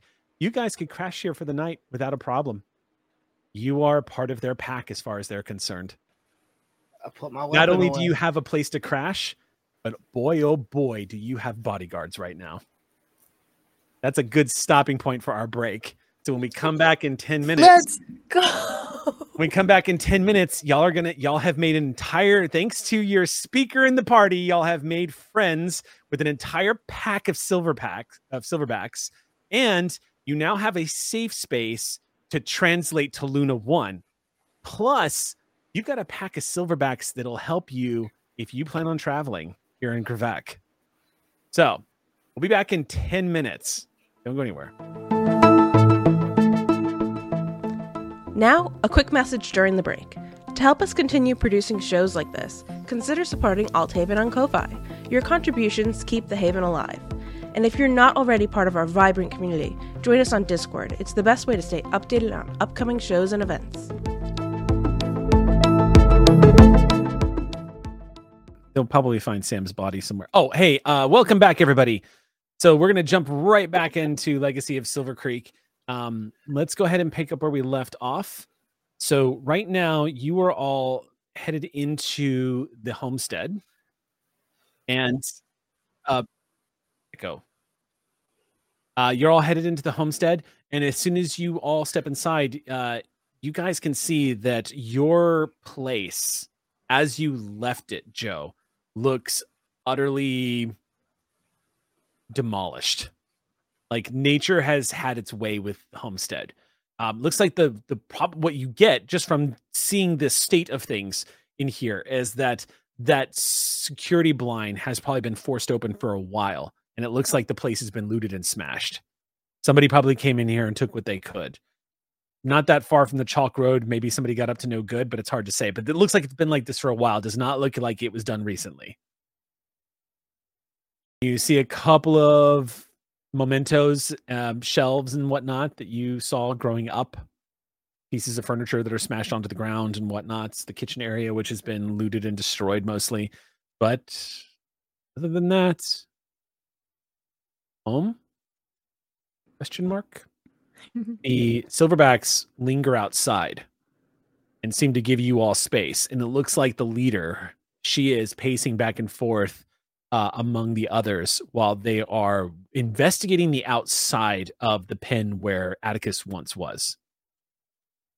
Giving you all the impression that they probably just happened upon the homestead.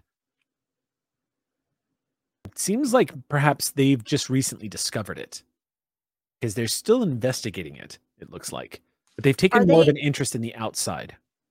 Are they like they- they're just walking around? Is there like a gated thing that I could like open for them if they wanted to be in like There is, but it is open. It looks Oh, it like is it's open. Okay, forced- It looks like it's been forced open. And again, it also looks like it is been open for a while, judging by the drag marks in the soil, Mm. the tear in the grass. It looks like this has probably been open for some time. I I would like to make an appeal to the leader to talk, to, to communicate. Okay. You're gonna approach her. Mm-hmm.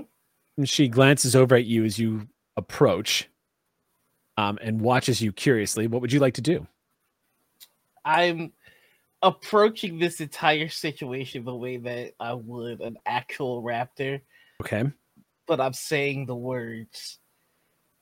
In order for me to best protect your pack, I need to understand you.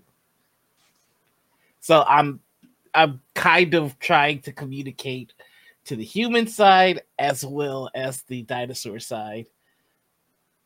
Okay. She stares at you.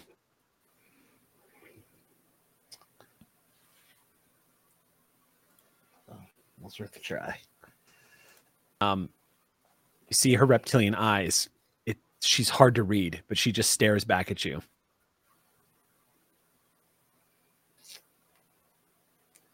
I'm just I'm gonna stare back to try I like now I'm locked in. I need to understand these folks. How dinosaur are they? So it's just gonna be he's just gonna observe them the way he would dinosaurs until he figures this out. okay. You stare back at her. Mm-hmm. Two of you gaze at each other for a moment before she takes a step forward and looks you over. And you see she's taking in your stance, she's taking in the way you're presenting, she's just taking it in. And she straightens up a little bit as she steps to your left and starts to slowly orbit you, like walk around you. She looks down at you. I I would give I'm giving her the same respect that I would the leader of a raptor pack. Like I'm clearly Mhm. communicating. I understand the pecking order. Roll me an empathy check any kind of like reading the body language and whatnot you can absolutely use your Mhm. abilities here if you want Okie dokie. Uh, yeah, I'm gonna use my Kinsiak, uh, so I get the asset with the dinosaur. well you have the uh you have the speak with dinosaurs asset Yeah, that's where it comes from. oh yeah i mean she is imitating that behavior right now so if you wanted to use that you could just get it All right, then yeah, I'm I'm gonna use that. okay so she is behaving like she's behaving like a raptor that is sizing you up possibly for a threat or possibly for other reasons um you get the impression that the intense interest she is taking in you it may be that by staring her down she may have read into that a little bit and she is currently sizing you up is the impression that you are starting to get. She slowly paces around you and takes a step takes a step and looks at you a little bit and then feigns disinterest and takes a step and then looks back at you again and feigns interest and then she does this a few more times. As she lingers down a little bit. But the giveaway and perhaps also an interesting insight to the level of technology attached to her body is her tail seems to be exhibiting a bit of her emotional state because you see it articulating and moving in ways that only raptor tails move and it is responding in very much the same way that she moves. Now raptor tails typically are just balancing beams that help them elongate run fast and attack but in this case just like they do in actual raptors you see a slight bit of movement it is very oh very very stiff and subtle but cat like as she has taken more of an interest. And she steps around you again and then takes a few steps away and turns her back on you and feigns disinterest. And at that point, Zach, she is a hundred percent dancing with you right now. Turns her back on you and pretends like she's not interested in you. Yep. Yeah. I, She is trying, she is trying to initiate something here. Yep, I know dinosaurs well enough to know where this is going. Um, so I am gonna disengage you from this, dance. You pivot Oh, and walk right back the direction you came. Um, I not- think I think that's just for comedic effect. One very quiet. Nope. Uh, as you pivot and begin to walk back, the eight foot cybernetic dinosaur woman watches you leave and does not seem to react in any particular kind of way. She just lingers where she was. And then eventually, as you move away, she goes back to being interested in what's going on inside the pen where Atticus once was kept. Again, very much like a raptor might. Like if a mating ritual failed, raptor gets over it and goes back to being a raptor. Like just like that, kind of she immediately shifts her focus back to the pack as you step away. I don't want to be in this reality any longer. What was that? Was Um, was she trying to like fight you? Even I know what that body language is. That was flirting.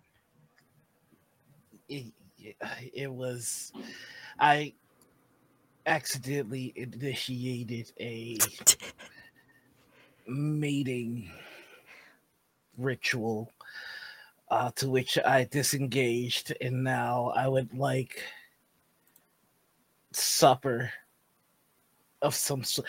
Uh, I really quickly, um, all of this. This is because of of of both of you. Um, Ozzy, I had no idea you had the ability to um, to replicate. Just v- very well done. I my instincts were wrong, and your instincts continue to prove to be sharper. Joe sticks her head out from a cabinet she's been in looking for non-perishables and goes, "They're very good at stuff," and goes back into.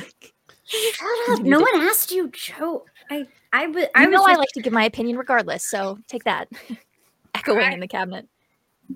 I was just doing what I thought you you you would do because you know you're good at dinosaurs and I'm I guess you know I'm better with people but maybe if I can be kind of like Zach with dinosaurs but with a peopleosaur and I look over his shoulder Hmm. at the silverback uh woman and then back to him you know seems like it splits the difference I would have initiated a combat that I would most likely not have survived, but I would have successfully bought you all enough time to escape. You did much better. Well, it's a good thing that that didn't happen.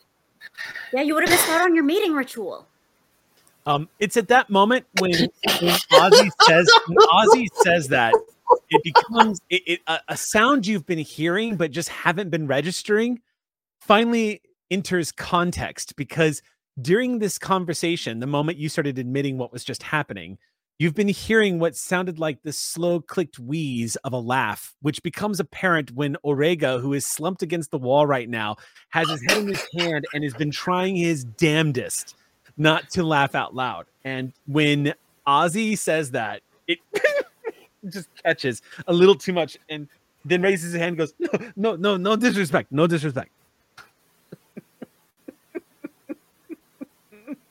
I could kill him. You can also threaten to kick him out too. You have that say here. I actually forgot he was here.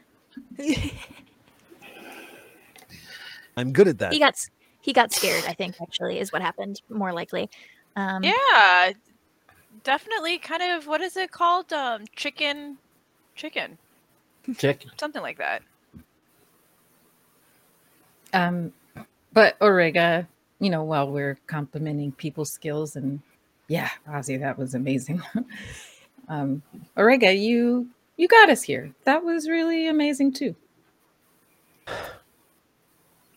I don't think he knew this house was here. Um, No, no, I But I- mean to Korvac. I'm still back there. oh, I yeah, know that enough. was like a while ago, but like we went from one plane of existence back to our own plane of existence. That's Truth is that Pretty wild. You all did as just as much work as I did. I was just tip of the spear. And I'm going to do it again soon and teach you all how it is done, and you'll be able to do it yourselves. yeah. I'd Well, like Well, that. since I already proved my worth, I'm gonna just go over here and hang out by myself. Joe uncomfortable with the notion of doing that anytime soon again. She goes, "Anyways, um, welcome to this is Uncle Eddie's house, or I guess it's kind of Atticus's house normally." The house that Um, Atticus built. My headphone just died. I'm so sorry. Give me one second. Switch, switching headphones. Mhm, mhm. Um, Now's the time Uh, to talk smack. No, I'm sorry. house. No. Yes, he, he has to live uh, uh, here mostly because he they, they they don't like dinos in the triangle. So, but um, it it normally looks nicer than this um when there's a triceratops in the backyard. Um, but I'm sure we'll be able to find some places for everyone to sleep. It's small, it's not that big, but we'll. And she kind of starts like moving around, like I don't suddenly realizing she doesn't know how to host, and Mhm. so gonna start like looking for This I- feeling of responsibility comes over you, like, oh, Oh, god. Um, oh god, I don't know if I know how to host. She doesn't. The most she hosts is having Ozzy in the lab with her. Like I don't think she knows. Suddenly is like like not necessarily nervous, but like what? How that? All right, I guess. What are my? I, I don't have a list of steps here, and so she's gonna. She couldn't find. I'm guessing couldn't find anything in the cabinets, so she's gonna go for bedding next. Yeah, there's nothing in cabinets. There's no bedding here at all. It's just a roof over your head. Most of the debris that's located around the house looks like you could try sleeping on it, but it's mostly like broken chunks of Mm. wood and um, the few things that were probably technologically worthy uh, have long since been looted. So Yeah. you're seeing pieces of stuff in here. Mhm. Also, it's pretty clear from the insects that you chase out of some of the rooms, and which are, by the way, quite sizable here in the Cretaceous Mhm. era, um, that this has become a place of respite for a number of of life forms that you have to kind of shoo out. Um, while all of this is happening, Orega, a- as you step away, Dahlia, Orega takes a good look at you for a moment, Clover, and just says, "You and I haven't had the chance to speak since this whole mess began. I haven't Um, had a chance to speak to you. I think the first time I saw you was actually running for our lives from Theta back at uh, the Sati bunker. Yeah. Yeah. Yeah. All true. You don't know what it's been like since you fled the butterflies. Again, how do you know so much about us? Well, so what happened back in the lab was a simple parlor trick of listening in. But um, Hmm. I only know about you because I was in the butterflies for a hot minute there. Oh, right. Right. I Mhm. figured from your whole, you know, once we translated. Yeah. Yeah. Essentially, that's how it works. I would say that most of the butterflies are shadows and not sparked in any way, which means it's easy to incorporate into their context, as it were. Simple matter of incorporating myself into what it is they do. So are you uh what are all those things? Shadows, sparks. Oh yes, I imagine you are all going to have a lot of questions. I doubt, I doubt the lady of the house answered all of your questions about translating and such. She tell you about sparks and shadows and quickened and all that. She did, but um we uh were in one existence Ah, and then we're in this one. So I for I Ah. don't know. There's a lot All of stuff that maybe didn't translate back into my brain, if you know what I let's mean. uh let's put it this way. Let's say you, Clover, were able to jump into a book. Jump inside the story of a book. Once you got there, all the characters of the book are behaving like the characters of the book do. They're all following the lines that were written for them. They're all doing what it is that they do. That can't be changed. That's just their nature. That's just their story. Now imagine those people are shadows. They're people, quite real, but they're not aware of the strange.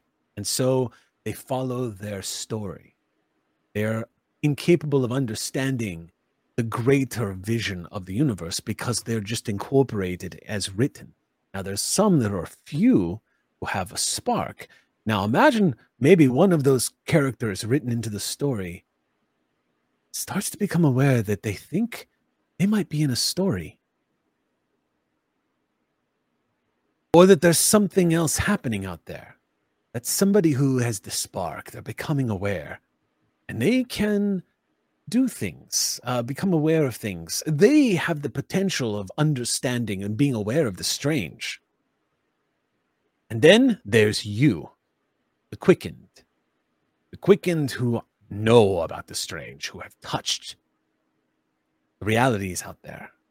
You're a character in the book that knows you're a character in the book, and you can write your own story. You can change things. You can manipulate things to fit a narrative you feel is for the best.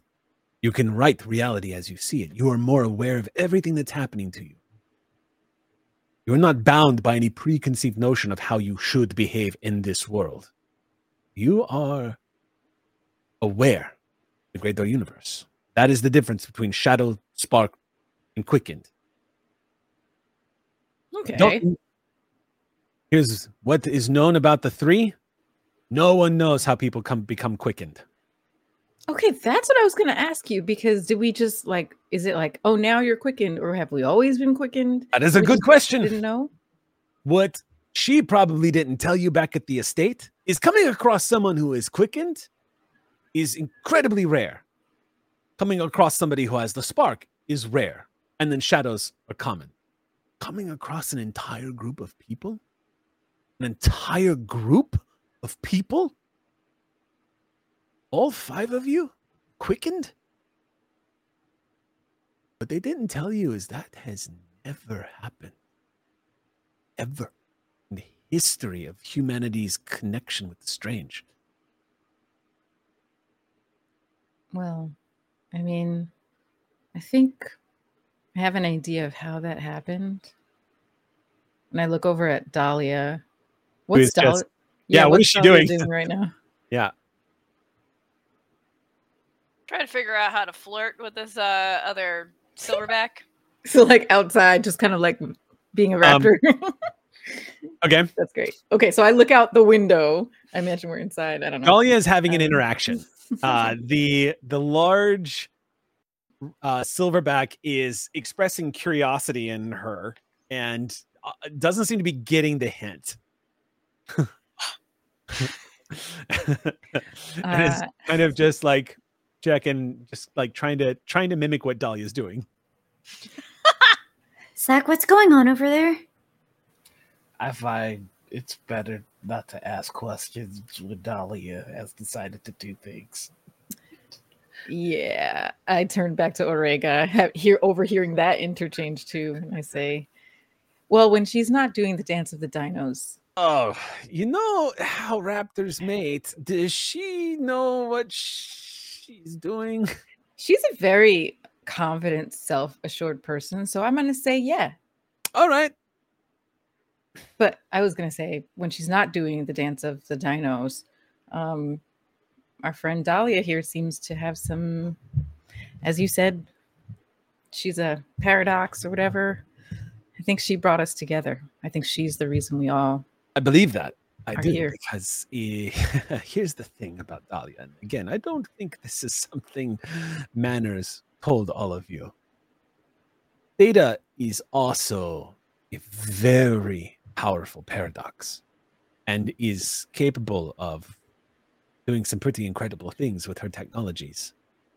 Creating simulacrums of herself is one of the things that she can do the simulacrums of herself that she creates should function like shadows. They simply do as they are programmed to do. Dahlia has become quickened. How the fuck did that happen? How is that fucking possible? And I'm sure, judging from the reactions that I saw, Theta is probably asking herself the same fucking question. Zach is uh, uh, Zach is just gonna stand up at that and go, "I'm gonna hunt food for us," and just beeline out. Okay. You stomp out the door. You walk past an in- you you if you can if you imagine the camera following you as you step out of the house walking right past what looks like a large cybernetic human that is currently rubbing his face up against Dahlia's face as you step out into the uh into the front yard. Um, apparently he's finally catching on. Yeah, it's Um, not even acknowledging. Just like it's just going. it's at the at the at the conversation of Theta and Dahlia. It's just like, all right, I'm out. This is no. Hmm. Okay. All right. So you stomp off into the wilds. Um okay, so then we will get to you in a second then, Zach, because if you're heading out just as sun is setting, then you are going to need to make some rolls. What are the rest of y'all doing? Still Uh, dancing. Okay. So uh depending on where you want to go with that, Dahlia, uh it's gonna continue progressing. So in every subsequent scene, out of focus, there, there we is a little interaction. Yeah, depending on how far this goes, uh, Dahlia, that yeah, out, out of focus, there will be in fact a nature documentary taking place outside. um, otherwise, uh, I mean, they- I'm interested in social economics, anyways, or social stuff. So yeah, like let's just. Why, I I, mean, gotta document somehow. Further reason for Zach to be hunting right now. um, so while that's happening, um, the uh, inside inside the house, Orega is. You can see he is currently. Uh, he looks like he's getting a little bit of his color back. Like he looks like he's kind of recovering a little bit. To to the extent where he's standing up a little easier and moving a little bit easier. Um at one point he moves back over to you, Clover, and looking back at the other two friends. Uh Jo- Joe and Joe is Joe has kind of made herself scarce. She's moving around uh, okay. the house, pretending that it doesn't bother her that things are missing. Yeah, yeah. Um he leans against the window facing the east and looks back at you, Clover, and says, Butterflies are going to be a real problem for Silvercreek. Always have been. There aren't any followers of Aldane left. Arco's pretty much murdered or driven off everyone, but there was whispers. Whispers that uh, Arco had become something of a paranoid, delusional maniac and Hmm. was going to start hunting down any of the survivors like yourself for fear that you all might band together to start a new faction. Oh my God. I wish Arco could understand how little I care about. Actually, no, I take it back. It's not that I don't care, it's that I don't know if you ever were part of a group that you were just kind of born into you just woke up and realized oh i'm part of this hierarchy this this whole way of thinking and i don't feel that way i don't think that way but they think they're the center of the universe they're not even the center of this universe turns out. But they they just can't let us go. They can't let us just be who we are. Even once we're gone and out of sight out of mind doesn't work that way with them.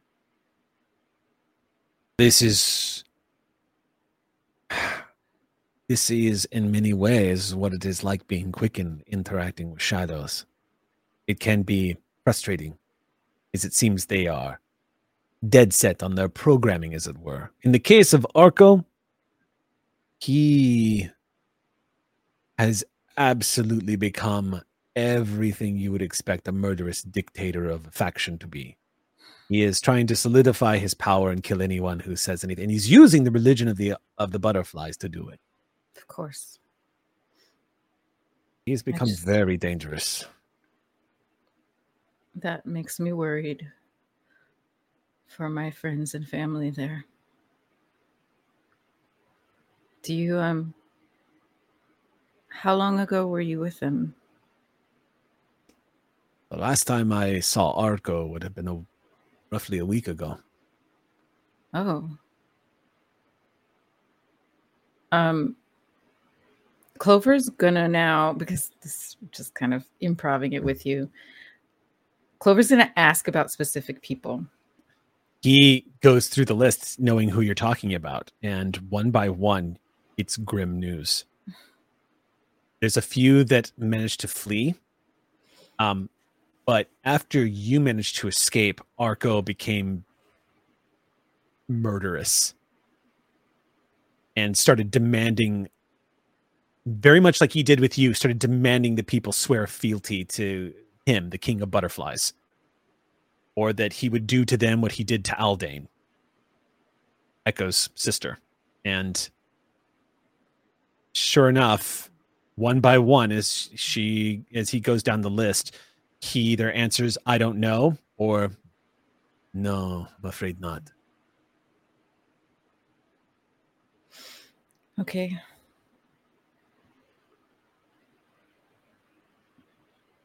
Do you think? I mean, how soon do you think Arco might make a move? Depends what his objectives are. I don't know how much he cares about Silvercreek. I think he has his eyes on something much bigger. But I'm not sure. All I know is, is once we get this ridiculous theta situation under control and Gravak is once again protected from the planetovores, you are going to have to deal with the butterflies here. Yeah, kind of. I kind of felt like my time with him wasn't completely over. It's not fair to assume that it's going to be you, but the truth is, Clover, is you're quickened now. You are awakened to this world. You, and whether you like it or not, the rest of you and your friends can now manipulate the realities around you. Kind of puts you in an unfortunate position of responsibility that many of the quickened do not like. This happens on Earth too, by the way. Wait, so you're saying that, like the cool stuff that Dahlia does, we could maybe do that too? It wouldn't happen the way Dahlia does it, but yes. Quickens have the ability to change things around them. Reality can be rewritten. You will all learn how to do it. Paradoxes are the most extreme examples. They can literally rewrite the rules of a recursion. It's not easy, and to do it uh, re- depends on the scale in which they do it. Typically, it's a personal scale but stranger things have happened. Clover gets up and starts kind of excitedly pacing. So, okay. Earlier today, when we got here and I saw those people out there, you know, all my training for butterflies and just, you know, that I'm kicked sorry, in give immediately. me one second. Uh, Just give me Oh, one yeah. second. He Yeah. closes the window as you're starting to hear uh, uh, uh, howls of ecstasy outside. He just closes Oh the door, just my God. clock clicks it and goes.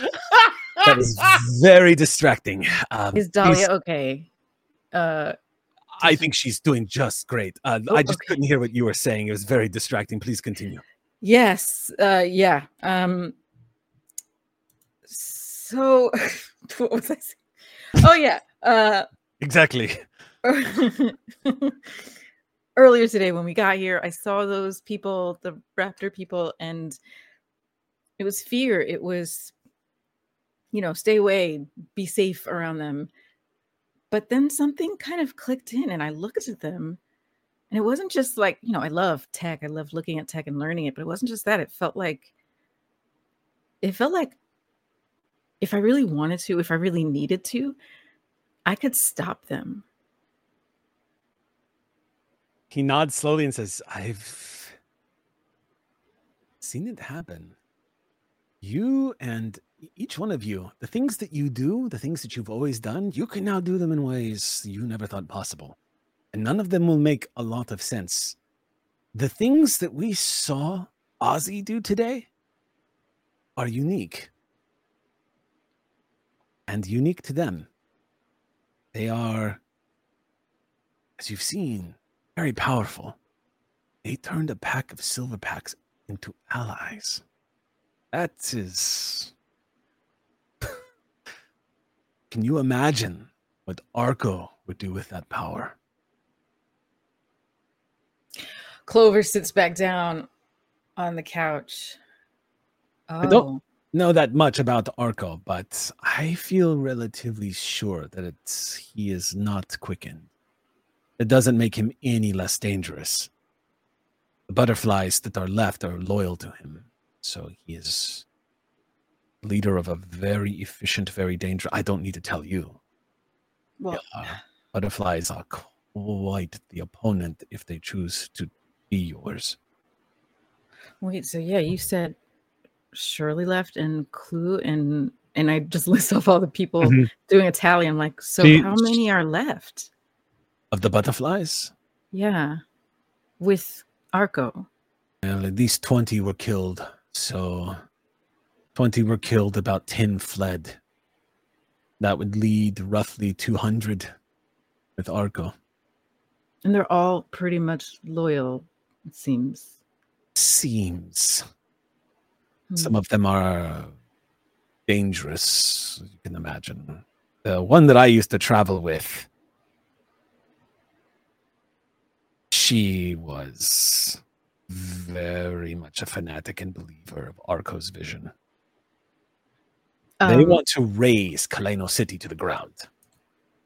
Ultimately, they want to kill every human inside, destroy every piece of technology, murder every dinosaur that has a piece of tech in them, set the rest free.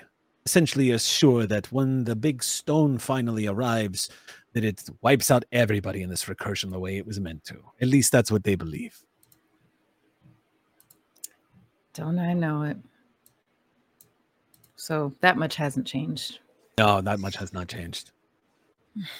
I just don't You know, know- if Arco actually gives a damn about the butterfly philosophy. I think he gets more of a high off of telling people what to do and murdering people. You know, I I totally forgot that you're like an interdimensional space criminal. It's been nice talking to you. Thank you. Yes, I've. This will be my fifth recursion. Fifth? I've been to five other worlds. Luna 1 happens to be one I've been to. So if we run into someone who recognizes me, let me do the talking. Oh, please. I that's not my strength anyway. Uh, also, well, hmm, yeah, there seems to be some like uh something funky happening when there's tech and another recursion doesn't always work. So It depends on the context of the recursion. Imagine this.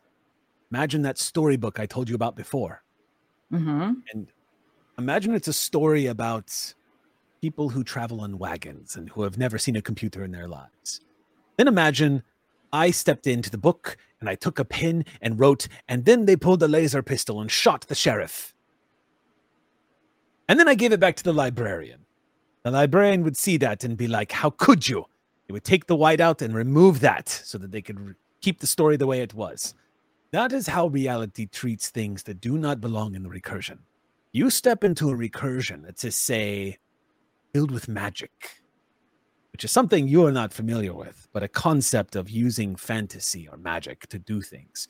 Stepping into a recursion with, say, a rocket launcher or a fusion weapon of some kind or a dinosaur cybernetics, that reality will white out anything that does not belong there over a certain period of time. The only thing it cannot wipe out is you, quickened, who contradict the rules of the reality, can do so at the whim. And this is what leads us to the betrayer. A man who made himself literally a god in his recursion because he could.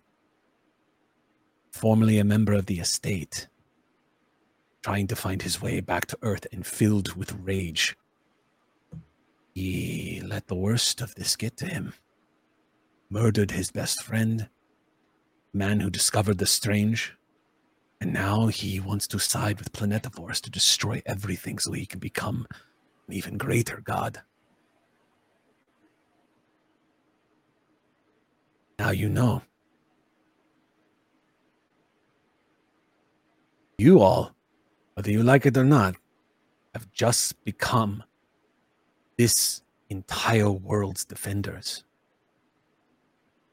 I didn't want to say anything because I've noticed that Joe doesn't take these kinds of revelations very well. She tends to freak out. So I figured I'd tell you. Um, you're kind of the champions of Gravak at this point.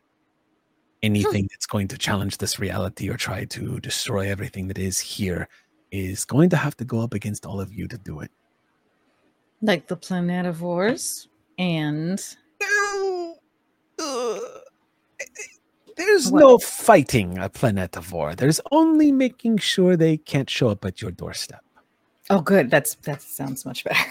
Yeah, no, you cannot fight them. They you cannot fight them. There is no tactic, there's no power, there is no manipulation. The only thing you can do is never allow them to enter your world. And that won't happen. Because the estate, whether they like you or not, will back you. In order for Earth to survive, Gravak must survive. In order for Gravak to survive, Earth must survive. So, it is a mutually beneficial relationship for everyone. Hmm. We're not alone. But if a planet of Planetovore does show up, you will have the option of staying and dying or jumping into another recursion. Let's make sure it never comes to that. hmm? Yeah, yeah. Uh, that would be good. Last thing I'm going to tell you, though, Clover, because I can see it in your eyes. Same way I can kind of see it in some of the others. Dahlia being one of them. That strange one who wears the face of a robot that wants to kill us all. You're going to want to see more. And I cannot stress this enough. It is infinite. Anything you can imagine and beyond your imagination is in the strange worlds that make no sense, entire civilizations that live in clouds, that are clouds. You can name it, it's out there. It's all real. These pocket realities. I, my very first recursion, it's terrifying. It's at the bottom of a vast ocean. And when I arrived in the recursion, I became I'm not playing with you now. Hard fish. It was disorienting to say the least. But when you step into a new recursion, you are adopted into that world. You become part of it. It accepts you. If you were to step into a world where everyone is made of living fire, you step into a world made of living fire. You become just like everyone else as you change to the reality. It's quite an experience. Wow. So you can see why I do what I do. Jumping to recursions and stealing things. It's profitable and exciting. It funds it funds your um addiction to finding new recursions, it sounds like. And I've done a decent job of not pissing off the estate. For the most part, people like me who learn how to jump in through the strange and to mine recursions, as they call us, they, they call us recursion miners, but what we are is we're thieves. The truth is, is if we don't go too overboard, the estate is willing to look past what we do. But every now and then, one of us does something stupid and brings back a weapon or something worse that can exist on Earth and becomes a problem. That's not typically my style, but in the case of the device that Ozzy has, I didn't know what I was getting into until it was too late. My bad. Who am I to judge? Well, I'm out of the game either way. Once I take you all to Luna 1, it's time for me to disappear for a while. The estate is going to be very disappointed with me for some time. They don't like it when they have to arrest you, and they don't like it when they have to chase you. You They have a very strange relationship with the estate. It used to be this complicated, but um, for lack of a better way of saying it, this time I fucked up. Hmm. If I'm not careful, they will simply find a recursion for me and lock me there. Hmm. If you are ordained, it's a humane prison, if nothing else. They'll probably find me a nice place filled with flowers and dandelions and nice people who bake pies. but um, being locked away from home is not fun. Hmm. Yeah, I, I wouldn't, I wouldn't want that. But also, I mean, you're right. I do want to see more. Been Maybe you and I could form a partnership or something when this is all over. I could show you a bit of the ropes. I could take you to under the ocean. You've ever wanted to see fish people? Uh, maybe. Let me let me think about it. Sure. Take your time. But don't take too long. Once we have finished our business on Luna One, it's very unlikely any of you will see me again. Hmm. You seem disgusted by this idea. Oh, uh, sorry, my face just uh, does sometimes does things. that, Of like- course. And I'm reflect- terrible at reading people, so who knows what you could actually be thinking right now. Sarcasm. I'm reading disgust on your face. Sorry, I did it again. Um, this is the longest conversation I've had in a long time. I'm so sorry. I Maybe we get some sleep then. hmm? okay, cool. Clover will like walk off into somewhere else in the house, just super awkwardly, realizing that she social human for a long time. he opens the window, waits, and then fully opens it after a few moments, and then leans back, kind of stretches out a bit. Um, is anybody else doing anything before I cut to the hunter stalking in the darkness? I think Dahlia comes back in a little bit disheveled. Relaxed, disheveled, and Somehow has a cigarette. and and probably just like that was new. Definitely new. Not how they do it in Kaleno. Um, but yeah, you see the interior of the house. Uh, for the most part, Dahlia, it looks like there's plenty of room in here for for all of you. I- It is going to be roughing it. There's no there's no like place to make a bed or anything like that. But um, at the very least, it is very defensible, and it is Shower. no, there's no there's no shower here or anything like that. Unfortunately. I think Joe's just like eh, like I said, most stuff has been like taken or broken. If there's anything that can be righted, she will do so. Like I would let that be a role because you're kind of a technical genius, so I'm sure you can MacGyver something.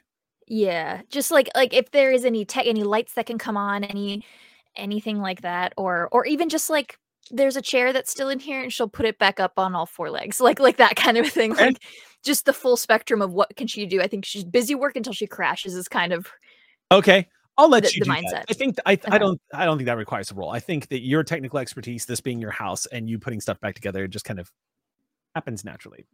Mm-hmm. yeah, Yeah. that's what she's up to. Okay. In which case, there are few things more dangerous that you can do with yourself than wander the fields and the outskirts, the Red Jaw Wilds, after the sun has gone below the horizon. Yep. But for you, Zach, this is something you've been training with for some time now. You remember going out on outings all the time with Piper and her mother Alice for since you were a kid. Both of them teaching you the ropes. Alice Skystone was the most hardcore woman you had ever met in your life. Um, she was known for being, to, to just give you a brief description, she was a ripped middle-aged amputee with the a penchant to be able to snipe from long range without having to use a scope. She was incredibly antisocial to anyone who was not part of Silvercreek, but quick to be loyal as fuck if she found out that you were going to be joining the pack, as it were. You kind of can't help but make some of the parallels between some of the personality traits that you yourself have picked up and your time training underneath Alice Skystone. When she died, Piper didn't even allow herself time to mourn her mother's death. She picked up her mother's weapons and she went to work. And you have been supporting Silvercreek with Piper ever since. Out here by yourself reminds you of those few nights where you decided to push the envelope a little bit and test how good you really are. How well can you protect people living out here on the edge?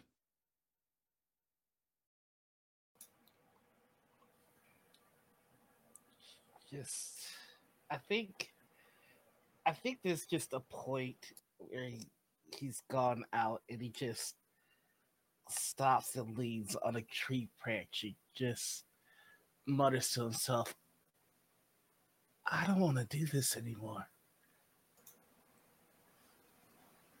Yeah, you're not supposed to. What the fuck?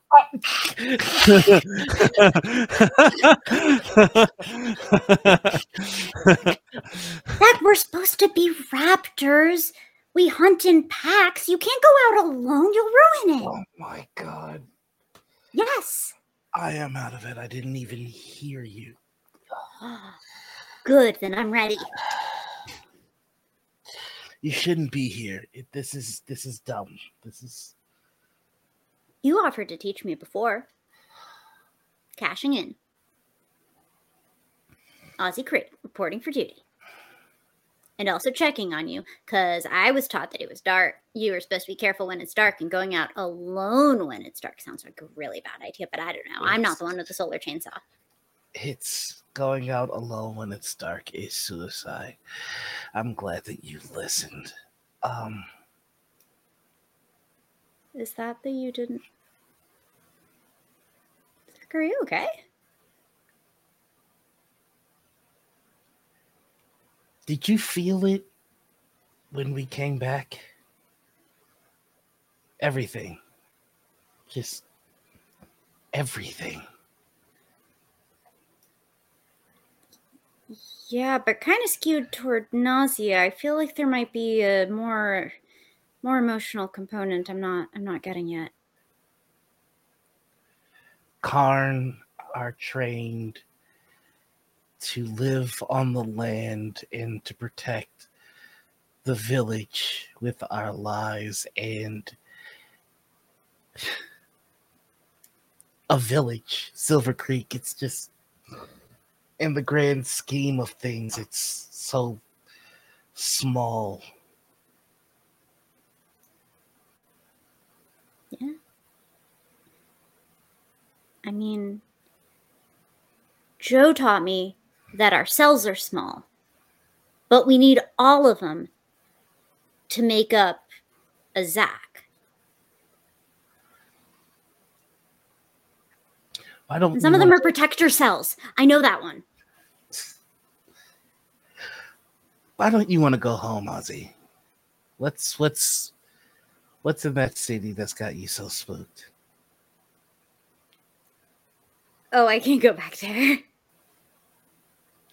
You can go from one reality to another. I'm pretty sure you can take a couple of steps in that direction. Okay, I can't go back there. Like Oreg, I can't go back to the estate. How's that?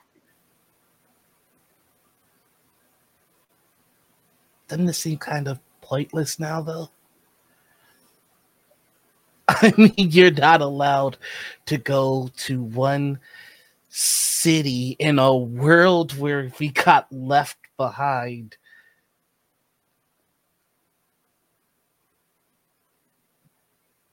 Yeah, but everyone here still matters.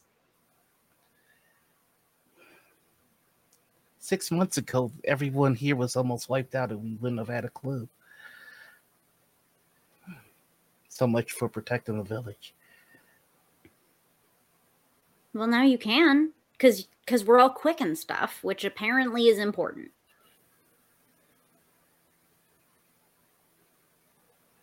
Right. Sounds like someone who spends his life putting himself in danger for everyone else.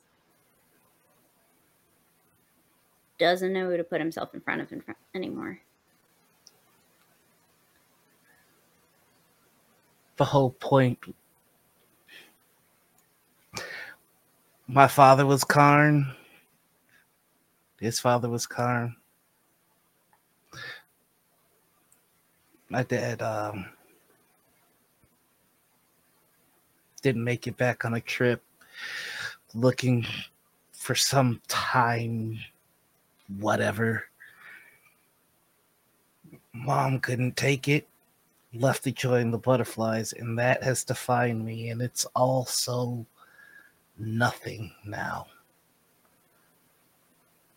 It's all nothing. I could just leave.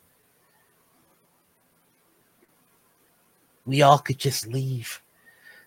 Do you know? Do you know?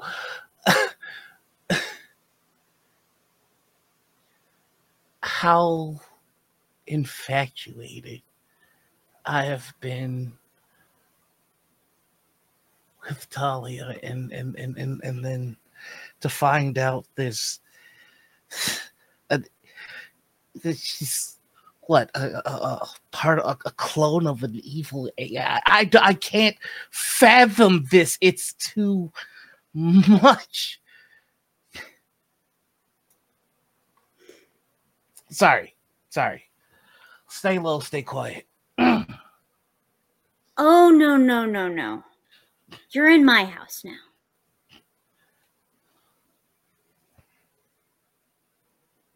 You're real. Dahlia's real. Your parents were and maybe are real. And if you think I'm not sticking a pin in that, you haven't gotten to know me at all. But everything that mattered before still matters. There's just more stuff to matter. And we've got to protect bigger. You're a Karn. You're the shield. And I thought this was the shield when I took it. And we both need to figure out the version of that shield that's still real. And I'm guessing it's probably different for us. And I look at your solar chains, I look back up. But the mission doesn't change. You knew a village wasn't the whole world from the day you were first had a bow in your hand. But the village always mattered.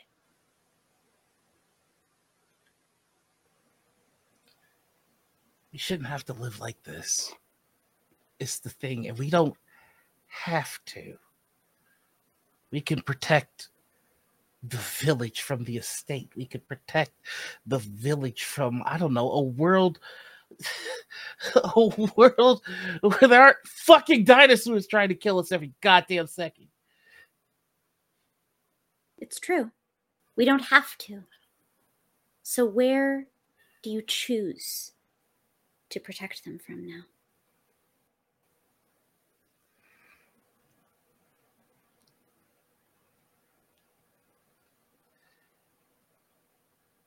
This is the longest I've talked to you without yelling at you. I'm so aware. It's weirdly kind of nice, and I didn't realize until I started talking that you make sense to me. I mostly thought you were stoic and angry and scary, but also really strong and cool. I you are very smart in the angry keep the dinosaurs at bay. They have an angrier face than me, so I have to. You're not staying low or quiet. I can do one of those really easily, but one of those is going to be hard. And I squat like real low.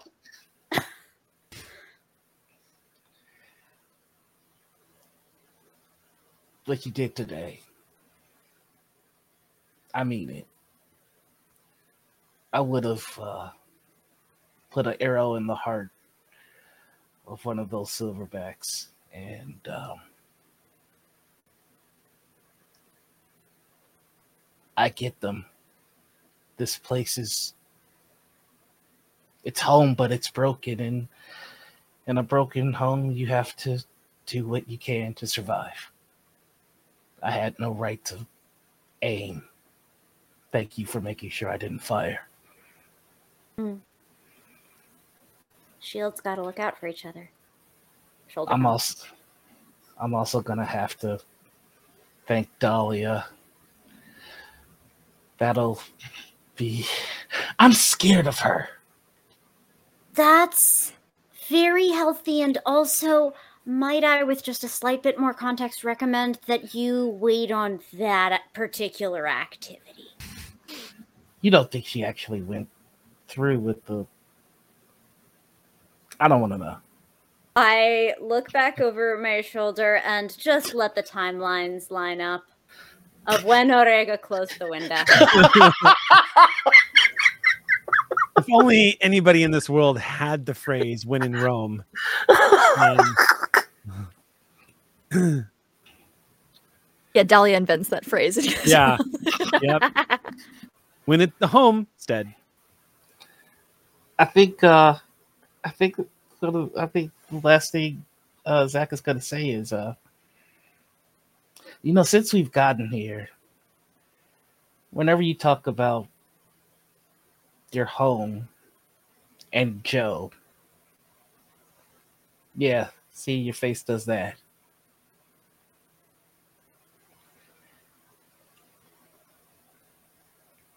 Be easy on yourself.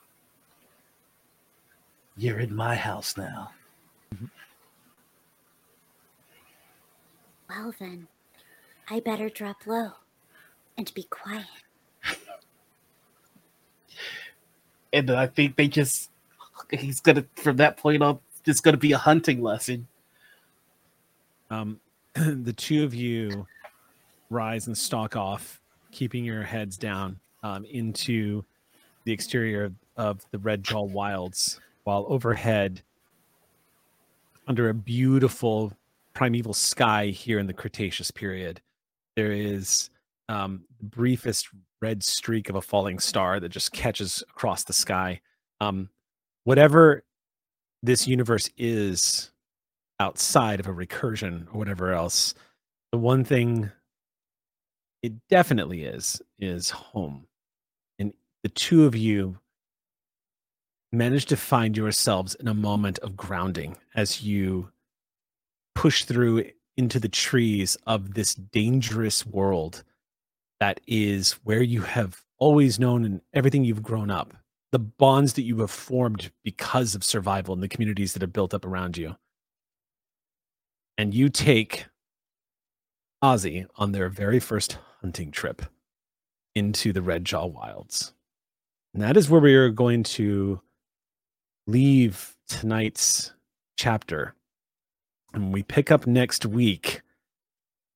Um, we are going to do a quick hop into another recursion that is well beyond what this one is.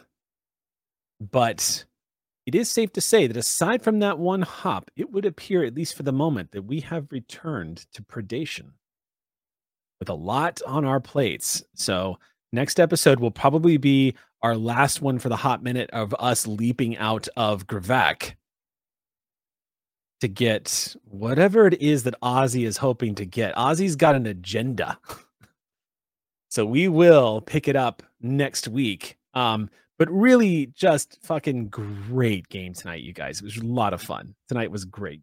Everybody was so good. Yeah. I was So enraptured. Uh, Yeah. you were or Cynthia? Never mind. I think, I think Cynthia was enraptured, wasn't it? Wait, so was it the same uh, one that you thralled? Yes. That was the one that I had. Yeah, yeah, yeah, yeah, yeah. Yeah. Totally. Just, just The hostile making one. sure. Yeah. No, it was We great. made, made intense eye contact for 10 minutes and then Mhm. Prolonged eye contact. That'll do it. Prolonged eye eye contact. contact. I mean, I don't I don't begrudge anyone working off the amount of stress that you all have racked up jumping realities and running for your lives for the past couple of weeks. So um let's but that'll wrap us out for tonight, y'all. Again, just really fucking great game. This was such a great session. Um, I will catch all of you with the rest of the Streampunks back here next Monday night for the next chapter in Legacy of Silvercreek. And until then, see you 66 million years from now.